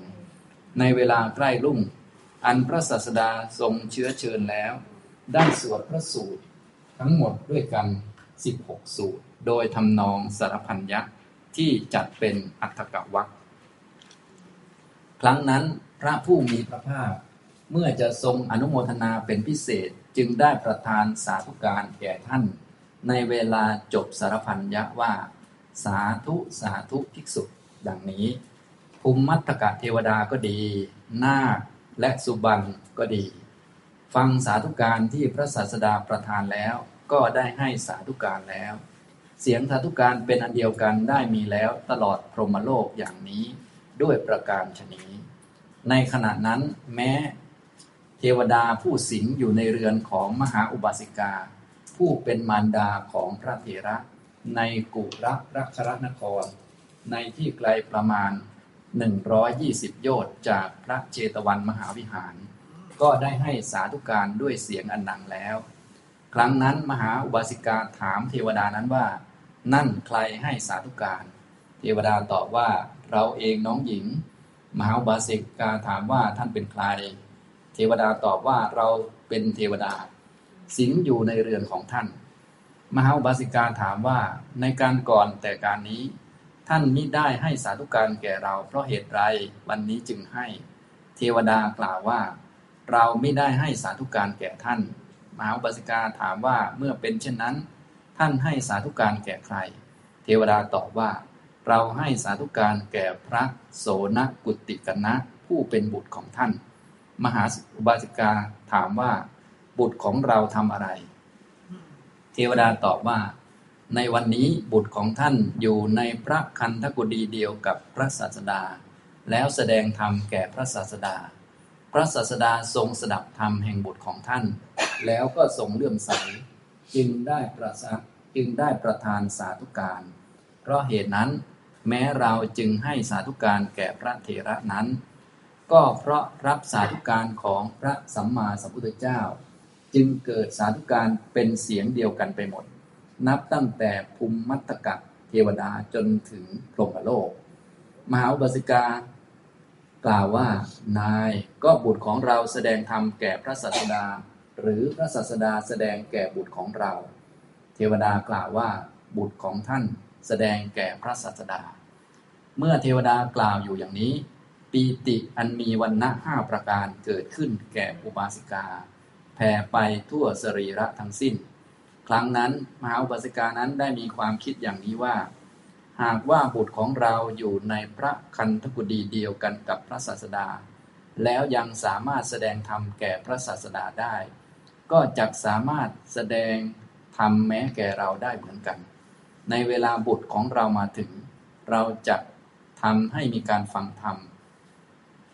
แล้วให้บุตรกล่าวธรรมกถาดังนี้ ฝ่ายพระโสนเถระนั่นแหลเมื่อพระศาสดาประทานสาธุการแล้วคิดว่า เวลานี้เป็นเวลาสมควรที่จะกราบทูลข่าวที่พระอุปชาให้มา จึงขอพรห้าประการกับพระผู้มีพระภาคเจ้า ตั้งต้นแต่การอุปสมบทด้วยคณะสงฆ์มีภิกษุผู้ทรงวินัยเป็นที่ห้า ในชนบททั้งหลายซึ่งตั้งอยู่ปลายแดนแล้ว อยู่ในสำนักของพระศาสดาสองสามวันเท่านั้น ทูลลาพระศาสดาว่า ข้าพระองค์จักไปเยี่ยมพระอุปชาดังนี้ ได้ออกจากพระเชตวันวิหาร ไปสู่สำนักพระอุปชาโดยลำดับ ในวันรุ่งขึ้นพระเถระ พาท่านไปเที่ยวบิณฑบาตได้ไปถึงประตูเรือนของอุบาสิกาผู้เป็นมารดา ฝ่ายอุบาสิกานั้นเห็นบุตรแล้วก็ดีใจ ไหว้แล้วอังคาดโดยเคารพแล้วถามว่า พ่อได้ยินว่า ท่านอยู่ในพระคันธกุฎีเดียวกันกับพระศาสดา แล้วแสดงธรรมกถาแก่พระศาสดาจริงหรือ พระโสนถามว่า เรื่องนี้ใครบอกโยมแม่ มหาอุบาสิกาตอบว่า พ่อ เทวดาผู้สิงอยู่ในเรือนนี้ให้สาธุการด้วยเสียงอันดัง เมื่อโยมถามว่านั่นใครก็กล่าวว่าเราเอง แล้วบอกอย่างนั้นนั่นแหละ เพราะฟังเรื่องนั้นโยมจึงมีความคิดอย่างนี้ว่า ถ้าว่าบุตรของเราแสดงธรรมกถาแก่พระศาสดาได้ไซก็จะอาจแสดงธรรมแม้แก่เราได้ ครั้งนั้นมหาอุบาสิกากล่าวกับพระโสนนั้นว่า พ่อ เพราะท่านแสดงธรรมเฉพาะพระพักของพระศาสดาได้แล้ว ท่านก็อาจแสดงธรรมแม้แก่โยมได้เหมือนกัน ในวันชื่อโน้นโยมโยมจักทำให้มีการฟังธรรม แล้วจักฟังธรรมของท่าน ดังนี้ พระโสนะรับนิมนต์แล้ว อุบาสิกาคิดว่าเราถวายทานแก่ภิกษุสงฆ์ทำการบูชาแล้วจักฟังธรรมกถาแห่งบุตรของเรา จึงได้ตั้งให้หญิงทาสีคนเดียวเท่านั้น ให้เป็นคนเฝ้าเรือน แล้วได้พาบริวารชนทั้งสิ้นไป เพื่อฟังธรรมกถาของบุตร ผู้จะก้าวขึ้นสู่ธรรมาทที่ประดับประดาไว้แล้ว ในบนดกที่ตนสร้างไว้ภายในพระนคร เพื่อประโยชน์แก่การฟังธรรม แสดงธรรมอยู่ ก็ในเวลานั้นพวกโจร900 คน เที่ยวมองหาช่องในเรือนของอุบาสิกานั้นอยู่ ก็เรือนของอุบาสิกานั้น ล้อมด้วยกำแพงเจ็ดชั้น ประกอบด้วยซุ้มประตูเจ็ดซุ้ม เขาล่ามสุนัขที่ดุไว้ในที่นั้นๆ ทุกๆซุ้มประตู อันหนึ่งเขาขุดคูไว้ ในที่น้ำตกแห่งชายคาภายในเรือน แล้วก็ใส่ดีบุกจนเต็ม เวลากลางคืน เวลากลางวันดีบุกนั้น ปรากฏเป็นประดุดว่าละลายเดือดพร่านอยู่ เพราะแสงแดดเผา ในเวลากลางคืนปรากฏเป็นก้อนแข็งกระด้าง เขาปักขวากเหล็กใหญ่ไว้ที่พื้นในระหว่างคูนั้นติดติดกันไป พวกโจรเหล่านั้นไม่ได้โอกาส เพราะอาศัยการรักษาเช่นนี้ และเพราะอาศัยความที่อุบาสิกานั้นอยู่ภายในเรือน วันนั้นทราบความที่อุบาสิกานั้นไปแล้ว จึงขุดอุโมงค์เข้าไปสู่เรือน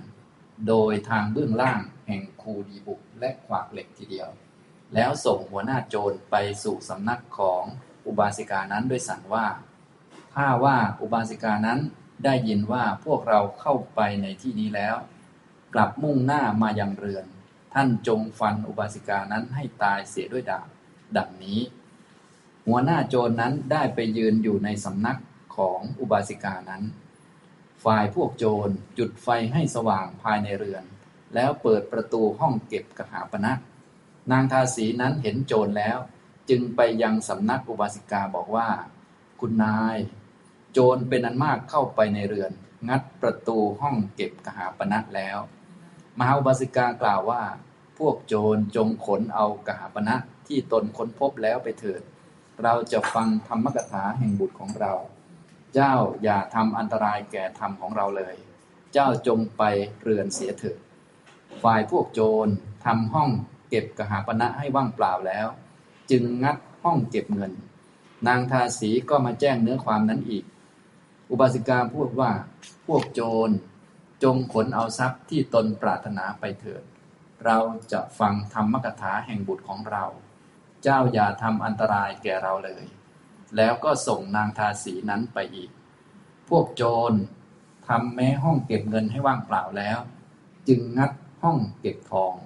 นางทาสีก็ไปแจ้งเนื้อความนั้น แก่อุบาสิกาแม้อีก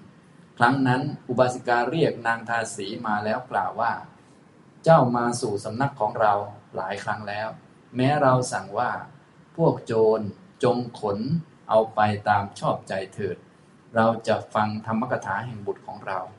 เจ้าอย่าทำอันตรายแก่เราเลยดังนี้ ก็หาเอื้อเฟื้อถ้อยคำของเราไม่ ยังขืนมาซ้ำๆซากๆร่ำไป ทีนี้ถ้าเจ้าจักมา เราจะรู้สิ่งที่ควรทำแก่เจ้า เจ้าจงกลับบ้านไปเสียเถิด ดังนี้แล้วส่งให้กลับ นายโจรฟังถ้อยคำของอุบาสิกานั้นแล้ว คิดว่า เมื่อพวกเรานำสิ่งของของหญิงเห็นปานนี้ไป สายฟ้าพึงตกฟาดกระหม่อมของพวกเราดังนี้แล้ว จึงไปสำนักพวกโจรสั่งว่า พวกเจ้าจงขนเอาสิ่งของของอุบาสิกาไปไว้ตามเดิมโดยเร็ว โจรเหล่านั้น ให้ห้องเก็บกหาปณะเต็มด้วยกหาปณะ ให้ห้องเก็บเงินและเก็บทอง เต็มไปด้วยเงินและทองแล้ว ได้ยินว่าความที่ทำรักษาบุคคลผู้ประพฤติธรรมเป็นธรรมดา พวกเจอพวกโจรได้ไปยืนอยู่ในที่เป็นที่ฟังธรรม ฝ่ายพระเถระแสดงธรรมแล้ว เมื่อราตรีสว่างจึงลงจากอาสนะ ในขณะนั้นหัวหน้าโจรหมอบลงแทบเท้าของอุบาสิกาพูดว่า คุณนายโปรดอดโทษแก่ผมเถิดอุบาสิกาถามว่านี้อะไรกันพ่อ หัวหน้าโจรพูดว่า ผมผูกอาฆาตในคุณนาย ประสงค์จะฆ่าคุณนายจึงได้ยืนคุมกับคุมเชิงอยู่ อุบาสิกาพูดว่า พ่อถ้าเช่นนั้น ฉันอดโทษให้ เมื่อพวกโจรที่เหลือ แม้พวกโจรที่เหลือก็ได้ทำอย่างนั้นเหมือนกัน เมื่ออุบาสิกาพูดว่าพ่อทั้งหลายฉันอดโทษให้ จึงพูดว่า คุณนาย ถ้าว่าคุณนายอดโทษแก่พวกผมไซขอคุณนายให้การบรรพชาแก่พวกผมในสำนักแห่งบุตรของคุณนายเถิด ดังนี้ อุบาสิกาไหว้บุตรแล้วพูดว่า พ่อพวกโจรเหล่านี้เลื่อมใสในคุณของโยม และ ธรรมกถาของท่านแล้ว จึงพากันขอบรรพชา ขอท่านจงให้พวกโจรนี้บวชเถิด พระเถระพูดว่าดีละ แล้วให้ตัดชายผ้าที่โจรเหล่านั้นนุ่งแล้ว ให้ย้อมด้วยดินแดง ให้พวกเขาบวชแล้วให้ตั้งอยู่ในศีล แม้ในเวลาที่พวกเขาอุปสมบทแล้ว พระเถระได้ให้พระกรรมฐานต่างๆ แก่ภิกษุเหล่านั้น ร้อยละอย่างร้อยละอย่าง ภิกษุเก้าร้อยรูปนั้น เรียนพระกรรมฐานเก้าอย่างต่างๆกัน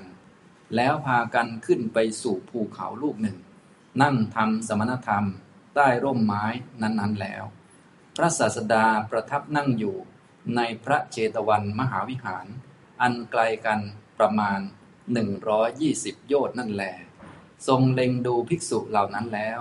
ทรงกำหนดพระธรรมเทศนาด้วยอำนาจ ด้วยอำนาจแห่งความประพฤติของเธอเหล่านั้น ทรงเปล่งพระรัศมีไป ประหนึ่งว่า ประทับนั่งตรัสอยู่ที่เฉพาะหน้า ได้ทรงพราสิทธิ์พระคาถาเหล่านี้ว่า เมตตาวิหารี โยภิกขุปะสันโนบุตตสาสเน อธิคัตเฉปดังสันตัง สังขารูปัสมังสุขังเป็นต้น จนกระทั่งถึงคาถาสุดท้ายที่ว่า ปฏิสันถาระวุตยัสสะอาจาระกุสโลสิยาตะโตปาโมชะบะหุโล ดุขขัดสันตังกริสติ แปลความว่า ภิกษุใดมีปกติอยู่ด้วยเมตตา เลื่อมใสในพระพุทธศาสนา ภิกษุนั้นพึงบรรลุบทอันสงบเป็นที่ เข้าไประงับสังขารอันเป็นสุขเป็นต้น จนถึงคาถาสุดท้ายว่า เธอจงคบมิตรที่ดีงาม มีอาชีวะ อันหมดจดไม่เกียจคร้าน ภิกษุพึงเป็นผู้ประพฤติในปฏิสันฐาน พึงเป็นผู้ฉลาดในอาจาระ เพราะเหตุนั้น เธอจะเป็นผู้มากด้วยปราโมทจะกระทำที่สุดแห่งทุกได้ ดังนี้ บรรดาบาทพระคาถาเหล่านั้นที่พระศาสดาทรงแสดงแล้วด้วยอาการอย่างนี้ ในการจบพระคาถาหนึ่งหนึ่งภิกษุร้อยหนึ่งร้อยหนึ่งบรรลุพระรหัสพร้อมด้วยปฏิสัมพิทาทั้งหลาย ในที่ที่ตนนั่งแล้วนั่งแล้วนั่นแหลเหาะขึ้นไปแล้วสู่ท้องฟ้า ภิกษุเหล่านั้นแม้ทั้งหมดก้าวล่วงทางกันดารหนึ่งร้อยยี่สิบโยชน์ทางอากาศนั่นแหล ชมเชยพระสรีระซึ่งมีสีดุจทองของพระตถาคตเจ้า ถวายบังคมพระบาทแล้วดังนี้แล เรื่องสัมภาระภิกขุจบ อันนี้ก็เป็นเรื่องแบบที่เล่าคร่าวๆให้ฟังนั่นเองนะตอนนี้ก็อ่านให้ฟังจนครบที่ท่านแปลไว้นะก็คือเป็นเรื่องของภิกษุ 900 รูปซึ่งแต่เดิมเป็นโจร โจรสมัยเก่านี่ มาทีเหมือนทหารเป็นกองทัพเลย มาเยอะเลยเกินเป็นกลุ่มเป็นกลุ่มเลยนะโจร900คนปล้นบ้านเศรษฐีนะเศรษฐียุคนี้ปล้นคงจะปล้นยากหน่อยเพราะว่าเขาเอาเงินไปไว้หลายที่บางทีเอาไว้สิงคโปร์บ้างบางทีเอาไว้ประเทศโน้นประเทศนี้แต่ก่อนเขาเอาไว้ที่เดียว เอาไว้เป็นเรียกว่าแถวบ้านของตัวเองนั่นแหละ แล้วเขามี เจ้าหน้าที่ดูแลมียามเฝ้า มีบริวารดูแลมีทาสอะไรต่อมีอะไรคอยดูให้ มีเป็นห้องเป็นห้องเลย ห้องเก็บเงินห้องเก็บทองห้องเก็บกหาปณะเป็นห้องเป็นห้องเต็มห้องเต็มห้องไปเลยเขาไว้ที่เดียวมันก็ง่ายหน่อย ทีนี้โจรจะมาปล้นบ้านเศรษฐีมาคนสองคนเนี่ยไม่ไหว เพราะว่าเขานี่เวลาเศรษฐีเขารวยนี่เขารวยจริงจังมาก ก็คงเหมือนยุคนี้เศรษฐีเขารวยโอ้โห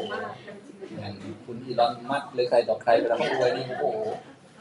รวยกว่าคนใดทั้งประเทศอีกเป็นประมาณนั้นเวลาเขารวยเขารวยจริงจังมากนะก็เหมือนกับ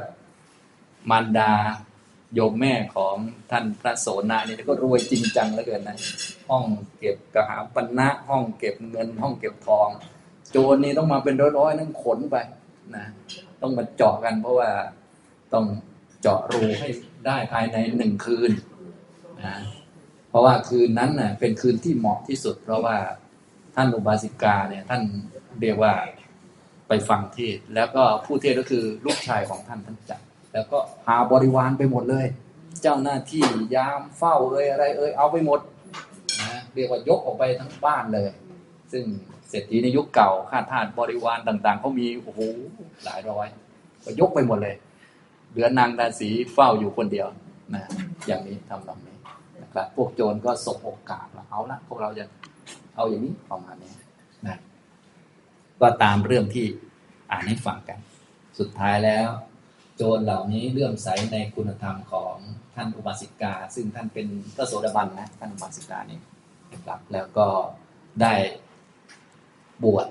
ในสำนักของท่าน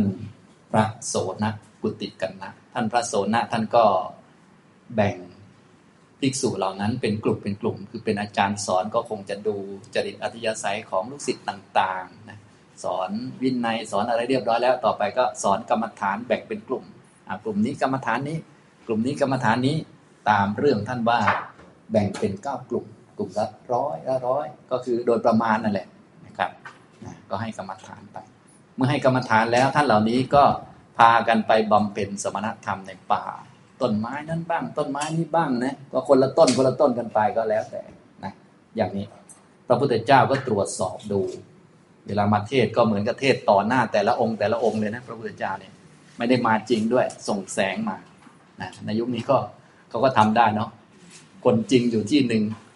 คนปลอมไปอยู่ที่หนึ่งอย่างนี้นะพระพุทธเจ้าอยู่ที่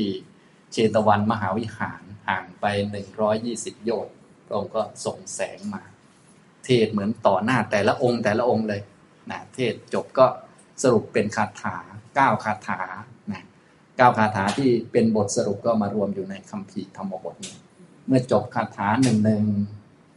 ภิกษุกลุ่มหนึ่งหนึ่งกลุ่มละร้อยกลุ่มละร้อยก็ได้บรรลุเป็นพระอรหันต์พร้อมด้วยปฏิสัมพิธาเมื่อพระองค์เทศจบท่านเหล่านั้นก็หาะไปเลยหาะไปกราบพระพุทธเจ้า นะเรียกว่าไม่ต้องใช้เสียงใช้อะไรหรอกเพราะพระอรหันต์ปฏิสัมพิธาก็รู้จิตกันหมดนะอย่างนี้ก็เหาะไปด้วยกันนะเหาะระยะทางหนึ่งร้อยยี่สิบโยชน์ก็แป๊บเดียวแหละเพราะท่านมีฤทธิ์นะครับ ก็ได้กราบพระพุทธเจ้า ก็เรื่องราวก็จบนะฉะนั้นคาถาในสัมภาระที่ขูวัตถุนี่ก็มีหลายประเด็นนะ ท่านชอบคาถาไหนก็สามารถที่จะท่องไว้ เตือนใจหรือว่า ใช้สำหรับเป็นกรรมฐานเป็นเครื่องฝึกหัดก็ได้นะมีตั้งแต่ชั้นสูงเลยจนถึงเบื้องต้นก็มีนะครับ อย่างนี้ก็พระพุทธเจ้าแสดงให้เหมาะกับภิกษุที่ท่านบำเพ็ญกรรมฐาน แล้วก็เหมาะที่จะรับธรรมเทศนาเหล่านี้เกิดปัญญาเห็นแจ้งอริยสัจบรรลุธรรมสรุปแล้วในเรื่องนี้ในเรื่อง สัมภาระพิกขุวัตถุนี้ก็มีพระอรหันต์เกิดขึ้น 900 องค์ด้วยกัน ในยุคนั้นนะ ในยุคแรกเลย ยุคต่อๆมาก็คง ก็คงจะมีเพิ่มเพิ่มขึ้นมาบ้างนะก็ว่ากันไป อาจารย์คะแล้วพี่นางที่โกรธภาษีอันนี้โกรธแบบครั้งที่ที่มาครั้งที่หนึ่งก็ก็บอกแล้วไม่ให้มันกวนเพราะมาครั้งที่สองครั้งที่สามเลยถึงกับไล่กลับบ้านเนี่ยอันนี้อันนี้ก็คือโทสะเกิด อ่าก็ต้องมีโมโหบ้างแหละคนเราขึ้นบ้างเลยนะฮะพระโสดาบันท่านก็ขึ้นได้ไม่เป็นไร แต่ว่าท่านไม่แรงพอจะไปด่าทอไปแช่งให้ตายอะไรประมาณนั้นไม่ขนาดนั้น ท่านก็แค่โมโหบ้างอะไรบ้างเพราะพูดแล้วไม่ฟังกันนะซึ่งจริง ๆ ทาสีก็ไม่ผิดอะไรเขาก็เขาก็ห่วงจริงๆนะหวังดี